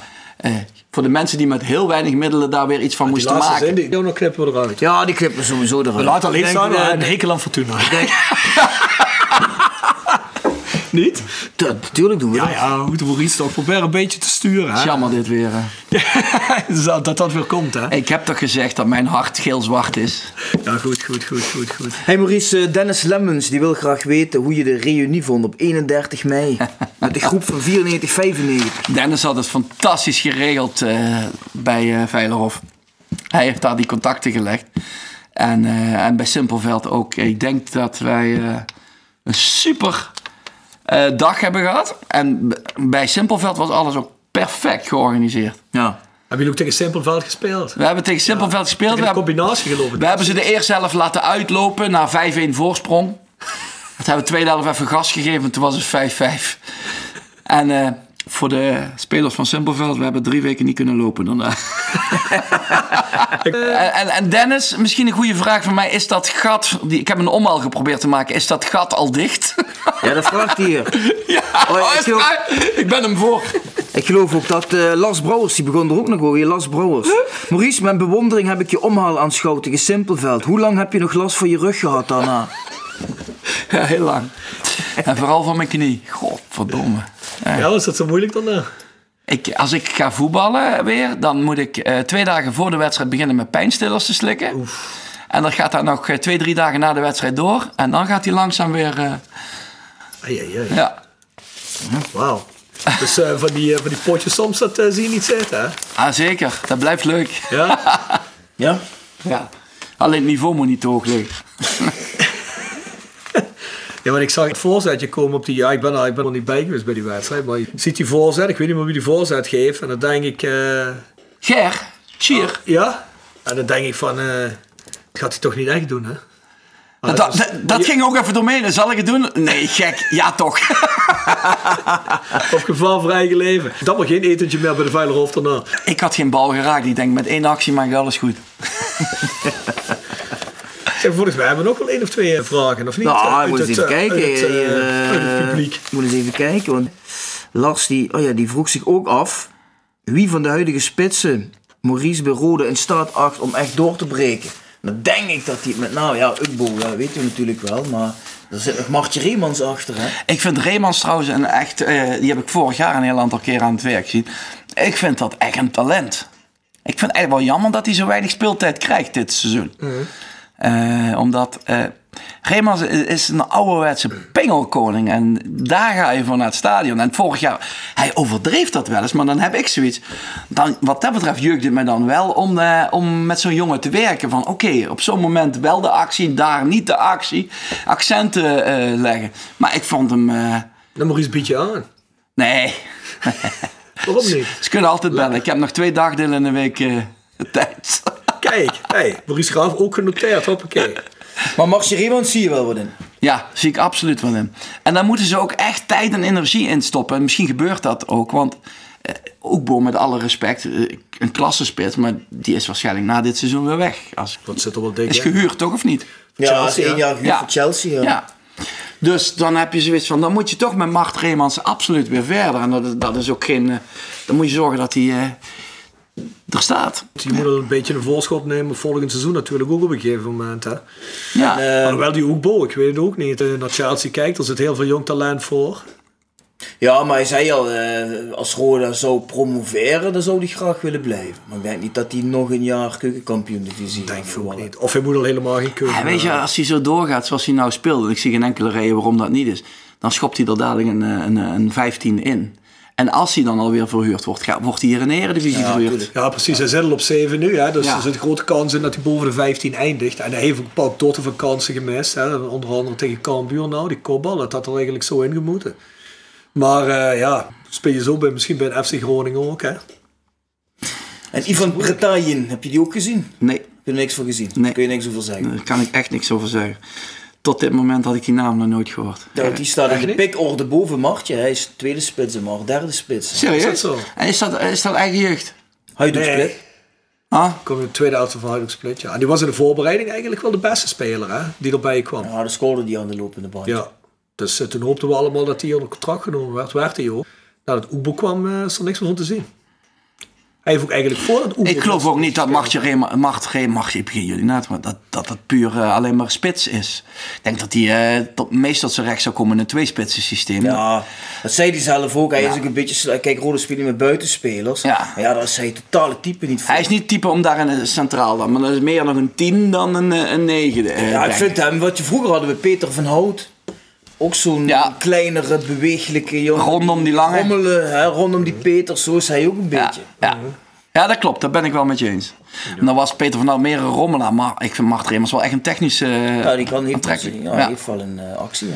Ja, ik hoop dat ze daar toch nog wel, wel iets mee gaan doen. Ik vind het ook, eh daar zullen mensen misschien niet allemaal met me mee eens zijn, maar ik vind het ook nog altijd ergens eeuwig zonde dat eh Mitchell Paulus heeft moeten gaan. Ja, ik vind dat altijd zonde. Dat is een echte Roda-jongen. Eh, Maar daar hebben ze wel natuurlijk, en tenminste daar denk ik, heel veel energie in gestoken. En ik vind dat Mitchell Paulussen, naar de kwaliteiten die hij heeft, echt ook niet alles eruit gehaald heeft. En dat, dan moet hij ook in de spiegel kijken. We hebben zaterdag een podcast gehad met, met, Met Mitchell Mitchell, Paulus. ja. hè. Het is ook zo, hè, daar, daar heeft hij ook gelijk in. Bjorn vroeg hem dat. Eh, hij is eigenlijk ook niet echt ingezet op de positie waar hij eigenlijk hoort. Hij is altijd aan de buitenkant gebruikt. Ja, veelal hè. ja, maar dat is natuurlijk wel opvallend dat alle trainers hem aan de buitenkant zetten. Niemand structureel op 10. Dat is Ja, wel gek. Dat alle, en nu is Nee, maar heel simpel. In het hedendaagse voetbal moet je op 10 ook mee verdedigen. En eh, echt mee verdedigen. En dat heeft Mitchell Paulussen eh, tot nu toe Ja, niet ja. bewezen dat hij dat eh aan kon. Ook bij VVV is hij een jaartje geweest. Heeft daar in het begin echt heel leuk gevoetbald. Fantastisch gevoetbald. Maar ook op den duur uit, de uit het elftal weer. Stond hij toch ook aan de buitenkant? Ook aan de aan de buitenkant. ja. Nu bij Cambuur ook, als hij invalt. Hè. Ja, op, ja, op 10 moet je maar eens op letten. Komen steeds meer gasten met, en met, met, met kracht en met loopvermogen. Ja, ja. Ja. Maar aan de andere kant, er zijn genoeg echte topvoetballers die bewijzen dat ze aan de zijkant juist het meest aan de bal komen. Messi? Ja, goed. Eh, Het verschil tussen Mitchell Paulus en Messi, dat... Nee, maar ja, ik denk dat ik zou Mitchell Paulus als, als trainer zou ik hem ook aan de buitenkant zetten. En dan ga maar tussen, beweeg maar tussen die linies, kom maar aan die bal, maar ben aanwezig. Die heeft fantastische wedstrijden, want die kan voetballen, is niet normaal. Maar soms heb je ook wedstrijden erbij die denken, hallo Paulussen, wakker worden, ga in beweging. Ja, goed. Het is niet zo dat, je, moet, dat je moet afwachten. Als je, als je die bal niet krijgt, ga hem zoeken. Ja, daar ben ik het wel mee eens. Ben ik wel mee eens. dat klopt wel. dat is zo. Kijk, en dan hadden wij, om dan de link te maken naar mijn periode eh, daar. Wij hadden daar de, eh, de kok en eh Attenveld lopen. Als er eentje sliep, nou, dan werd je heel ruw gewekt. Ja, dat geloof ik je meteen. en Dominic niet te vergeten. Ja. En Dominic is wel trouwens een mooie anekdote. Een van de eerste oefenwedstrijden dat ik speelde. Ik had voor de grap tegen Dominic op de training gezegd: hey, blauwe. Vond hij niet leuk als rode. En, eh, dat vond hij niet leuk. Maar toen zegt er in een van die eerste oefenwedstrijden: ik weet echt niet of dat tegen de Leeuw was. Ik weet niet. Eh, hey, eh, eh, Lilleke Rooien of zoiets. En die was dan niet uitgesproken of die had er eentje hangen voor mij. En Dominic, die kijkt me aan. Jij bent mijn vriend vanaf nu, zegt hij. Is ook nooit meer veranderd. ja. Oh, my. Dat is ook een goede speler, man, die Dominic. Ja, zeker. Dominic was bij ons de lijm in het elftal. Die viel nooit op, maar die liep overal eh, alle gaten te dichten. Af en toe schoot hij de bal in van 25 meter, maar Ja. fantastisch, echt. Maar die was voor de sfeer ook geweldig. Die stond met stappen ook altijd vooraan. Mooi man. Ja. Ja, ik kan sowieso van het elftal uh, niet echt een hele zwakke schakel noemen. Nee, in die periode nee, niet. We, we, hadden geen zwakke schakel, nee. nee. nee. Anders eindig je ook niet tweede achter dat Ajax. Hè? Als je alleen al kijkt naar de backs, Luipers en Zender. Godverdomme, als tegenstander kun je dan denken als je die tegen hebt. Nou, die valt misschien wat te halen voor de wedstrijd. Ja, en na vijf ja. minuten denk je, kan ik eruit? Ja, Fantastisch. Ja, nee, helemaal mee eens. Helemaal mee eens. Hebben wij nog vragen op? Volgens mij niet, hè? Nee, volgens mij zijn we er wel. Dus, Nu al? Ja, Hoe lang hebben we met eh, Maurice volgeluld? Een uur 25. Een uur 25. Ja. Nou, dan, dan gaat hij toch richting de Erik van der Leur, of niet? Ja, dan gaat hij langs. Ja, daar lag ik mee op de kamer altijd. Die, daar mocht ik nooit de afstandsbediening van. Erik was chef afstandsbediening. Oh ja, wat keken jullie dan? To- Tutti Frutti? Nou, Erik keek altijd... Nee, die keek zoiets niet. Dat wilde ik opzetten. nee. RTL was dat vroeger, hè? Ja, ja. Tutti Frutti Show. Ja, nee. Geen idee. Of draai je gewoon om het bed en zei je, laat maar zitten, Erik. Voor mij hoeft het. Erik keek alle sporten altijd overal. Ja. Deed Erik ook wel eens ondeugende dingen, of niet? Want jij deed volgens mij wel ondeugende dingen op zijn trein. Ik wel, Erik nooit. Nee? Was hij altijd braaf? Nee, ik heb dat geleerd. Houd altijd bij jezelf als het over zulke dingen gaat. ik heb wel een keer gelachen. We waren na het seizoen naar Mallorca. En eh, ik, waarom weet ik niet. Misschien weten jullie dat. Ik lag altijd in de kamer naast Huub Stevens. Waar we ook op waren, in welk hotel ook. Stevens maakte de kamerindeling. Ik had altijd de kamer langs Huub. Heeft hij ons niet verteld, maar ik kan me goed voorstellen Ja, dat ik weet, niet welke, ik weet echt niet welke gedachten die had. Maar we waren in Mallorca en eh, na het seizoen, dus eh, zonder voetbalschoenen. We kwamen rond een uur of vijf, half vijf, vijf uur kwam ik terug met Pino Canale. Die speelde ook nog een jaar. ja, ja, ja, ja. Gi- Giuseppe heette die, maar eh, eh, zeg, zeg maar Pino. Zeg, waarom is dat? Ja, iedereen in België die Giuseppe heet, noemen ze Pino. Ik zeg, oké. Maar Pino was een hele leuke gast. En eh, die kwam met mij terug. En we lopen die gang op. En ik heb de sleutel in mijn hand. En ik denk, Stevens eerste, ik tweede. Ik zeg tegen Pino, waar lig jij eigenlijk? Ja, helemaal achter in de gang. Ik zeg, dat is mooi. Ik begin op die deur van Stevens te slaan. Pak mijn sleutel, ga snel mijn kamer in.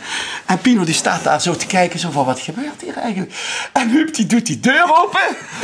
Godverdomme, kanalen. Hij pakt hem bij zijn nekvel. Neemt hem mee naar het zwembad. Ik sta intussen op het balkon. Ik lig me helemaal in de deuk te lachen. Ja, dat is ook weer maar aan voetballen. joh, hè. Hem ook nog in dat zwembad? Ja, en we, dat, dat eh trainingskamp wat ik op Gran Canaria straks zei... Ja. Daar hadden we dus ook op woensdagavond hadden de jongens onder leiding van Doorman, ik natuurlijk, en Barry Vergalen, Max Huibers, Dirk-Jan Derksen, die waren er allemaal bij. Met zes man gingen we ontsnappen op woensdagavond, gingen we naar de discotheek. Maar ik lag dus ook daar in de kamer langs Huub. En ik kon niet om half één over de gang weg, want ja, de kans dat je dan nog iemand tegenkomt, dat risico ga ik niet lopen. Dus ik moest er in de tuinkant uit. Dan moest ik door het gras, omdat Huub de kamer daarnaast, daar was nog licht aan en eh, die zat. Dan moest ik door het gras kruipen tot aan de muur. Dan onderlangs de muur een heel stuk. Dan over de muur naar de voorkant lopen en dan in de taxi. Mijn hart ging tekeer. Ik was echt, ik dacht, oh, als die Stevens mij pakt op dat vliegtuig moet ik terug naar huis gelijk. En ik, alles ging door mijn hoofd. En uiteindelijk, ik zit in die taxibus, we komen in de discotheek, pak een drankje. Ik ben geloof ik binnen vijf minuten in slaap gevallen. Die jongens hebben me wakker gemaakt tussen de huis gingen. Maar ik vraag me dan af, nou, hoe kom ik weer die balkon terug op? Ja, dan wel gewoon door de, door de Oh, dan wel gewoon. Ja, Het risico nam je wel. De sliep ja dat, dat, dat was eh, iets later. Ja, als je zolang je Pino-kanalen bij je hebt, maakt dat niet zoveel uit, hoor ik al. Nee, man, we, hadden wat. we hebben eh Gran Canaria. Ja, die jongens, die anekdotes die moeten we vertellen. Die zijn leuk. Die vertelden wij de afgelopen reunie ook nog. Wij, ging, wij wonnen dat toernooi in de finale van Göteborg. En Göteborg speelde dat, finaal, kwart, dat jaar kwartfinale eh, Champions League. Ja. En eh, die waren eigenlijk bang, want die moesten twee of drie weken later bij Champions League spelen. Die waren bang voor hun benen. Want we werden eerst kwartier weggetikt. Toen was Attenveld, toen was het zat. Die zei, jongens, vanaf nu er tegenaan. En hij, begon, hij schopte me er eentje neer en de rest volgde. Even vijf minuten. En daarna hebben we geen last meer gehad. We wonnen die wedstrijd met 2-0. En eh, ja, Huub ook weer blij. We waren om half één terug in het hotel. Kregen we nog sandwiches. En toen zei Huub, ja, jullie mogen tot eh, drie uur op stap. Ja, we moesten nog eh, omkleden, nog gaan. En het was kwart voor één. Dus eh, zoveel tijd hadden we niet. Ik had zoiets, ah, eerst weg, dan zien we wel. Maar wij gingen dus, en dat zie je tegenwoordig ook niet meer. Wij gingen met het hele team naar dezelfde eh, discotheek in dit geval. Alleen, we zaten daar een beetje verspreid. Er was in het midden waren daar van die trapjes. Ik zat bovenop die trapjes. Ik had een mooi uitzicht. En Mark Luipers die loopt naar de wc. En ja, die zat bij mij, dus ik was die een beetje aan, aan het volgen. En daar springt zo'n Spanjaard tegen hem aan. Maar die had niet gezien dat, uh, dat Atteveld al langs sting. Dus die, die springt bewust tegen Mark aan. Dus wat doet Atteveld? Die geeft hem gelijk een hoek. Barry Vergalen die helpt hem omhoog, die Spanjaard, en slaat hem gelijk wanneer. Johan de Kok zit op de, op de rand van de dansvloer om een kruk. Met, met, ik geloof met Anton Scheutjes. En uh, die ziet er eentje aankomen rennen, een Spanjaard, om die, om die gast te helpen. Het enige wat hij doet is, die steekt het been uit. Die jongen die valt erover, die, die glijdt zo bij die andere.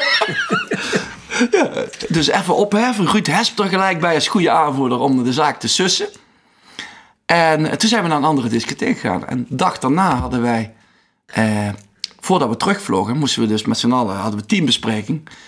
Uh, zegt Steven, godverdomme, uh, niet te geloven, politie gisteren hier geweest. En uh, ik heb gezegd dat jullie in bed liggen, maar dat kan toch niet wat jullie doen? En uiteindelijk besloot hij met, maar ook buiten het veld waren jullie weer een team.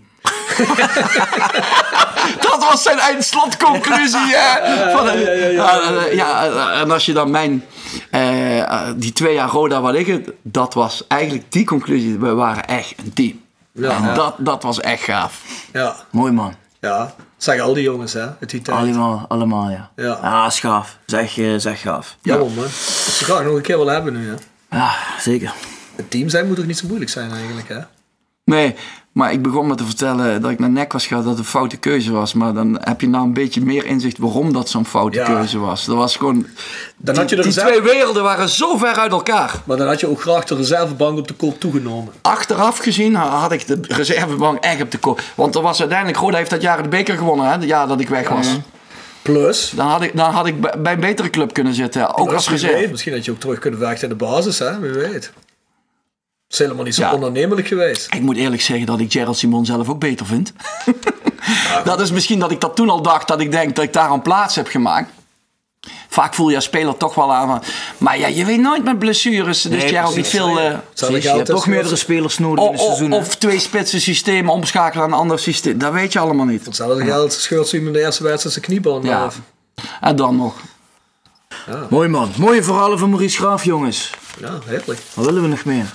Genoten. We zijn niet voor niks naar neergekomen. Nee, Toch? Niks, het heeft wel eens geloond. Weer of geen weer? We hebben het hele Limburgse voetbal doorgenomen. We hebben goede anekdotes.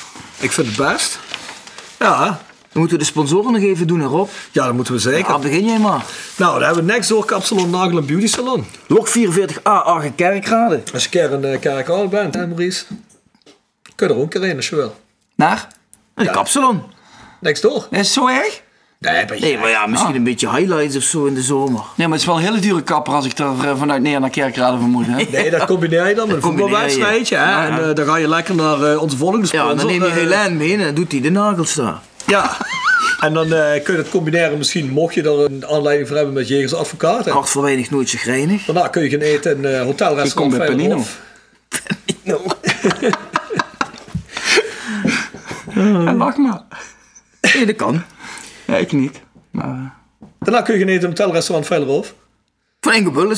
Ja, of bij hotelrestaurant De Banaleshoeve. In Mengelsborg. Bij Marco. Bij Marco Vroegdalen. Marco. En als je je auto kwijt moet, kun je die op dezelfde log kun je die nog laten slopen bij Rapi Auto Demontage. Ja. Log 70 in Kerkrade. Pascal van Pien. Uh, dan hebben we nog GSR Music, www.gsrmusic.com voor het harde muzieksegment. Stok grondverzet, ja, Leo Stok uit Simpelveld, hè? Ja, internetgroep Limburg slash iPhone reparatie Limburg, Wouderpad 7 Beek. Voor al uw webdesign. Ja. Je weet nog niet of ze Samsungs doen, hè? Weet je nog altijd niet, hè? Niet. Oeh, dat komt nog wel een keer. Ja, Voor het einde van dit seizoen komt Ik gesprek met die jongens over heel wat anders. Dus dat, oh, Oké, okay, uh, we wachten maar even helemaal af. goed, komt helemaal goed. Willem Weber Keukens, Boebegraaf 1 in Scheenveld. Keukendesign voor elke beurs. Nog een nieuwe keuken nodig, Maurice? Ja. Is dat zo? Nee. Oh, godverdomme. Dat wel jammer. is even, even van alles wat zijn hartje wenst, hè? Nee, hoeft ook niet. Hoeft ook niet. Nee, ik, ik heb echt niet alles wat mijn hartje wenst. Ja, je moet ook hongerig blijven. Hè? Dat bedoel ik. Hè? Daarom. Hey, heel even reclame maken voor de kerstbol. Dat is op 7 december. Dat is eigenlijk de vervanger van uh, de nieuwjaarsreceptie die Roda vroeger altijd organiseerde. Zoals we allemaal weten zit er bij Roda niet zoveel geld. Dus Roda besteedt er liever geen geld aan. Dus doen de supporters het zelf. En wij organiseren de kerstbol. Dat is op 7 december nogmaals. Dat is live muziek. Guido Staps, Rick Roblinski. Die, uh, die legt daarop dus DJ. Dat ligt met de lachen, Maurice. Ja, ik wil Dieter Koblenz, anders kom ik niet. Dieter Koblenz. Of, uh, of Big Benny, die is van hier uit de buurt, hè? Big Benny is van hier, ja. Dieter is bij jullie uit de buurt. Hier aan de tap, hè? Nee. Zijn die Big Ben? Kumper, de kumper. Ja, Alleen een beetje stof. Kijk, Big Benny lijkt wel leuk voor een afterparty een keer. De, Zou wel, uh, het past er wel bij, ja. Is Big Benny duur of niet? Weet je dat? Nee, man. Nee? Ik heb een Big Benny ook. Weet ik toch niet, man, wat die kost? Nou, dat weet ik veel. Hij is niet voor niks big. Nou, voor niks. Dat vraag ik ook niet. Hij hoeft niet voor niks te komen. Krijgt hij wel wat bitterballen? Krijg je bitterballen, bier voor niks, komt allemaal goed. Lijntje misschien, wie weet. Hey, um, dan... Um, Even kijken. Ja, dus de, de, de kerstbol, daar had ik het over. Waarschijnlijk ook gewoon de vuurwerkshow. Hè. Komt er uh, The Voice of Calais live. Met Jan Hansen. Ja, wij openen de avond. Mr. Roda hemzelf. Jazeker. Heb ik ook nog meegespeeld bij VVV trouwens. Even toch even. Ja, ja, ja, is goed. Ja, ja, ja, ja, ja. Want jij kwam volgens mij bij Ik heb met Mr. Roda gespeeld bij VVV. Ik vind dat best wel uniek.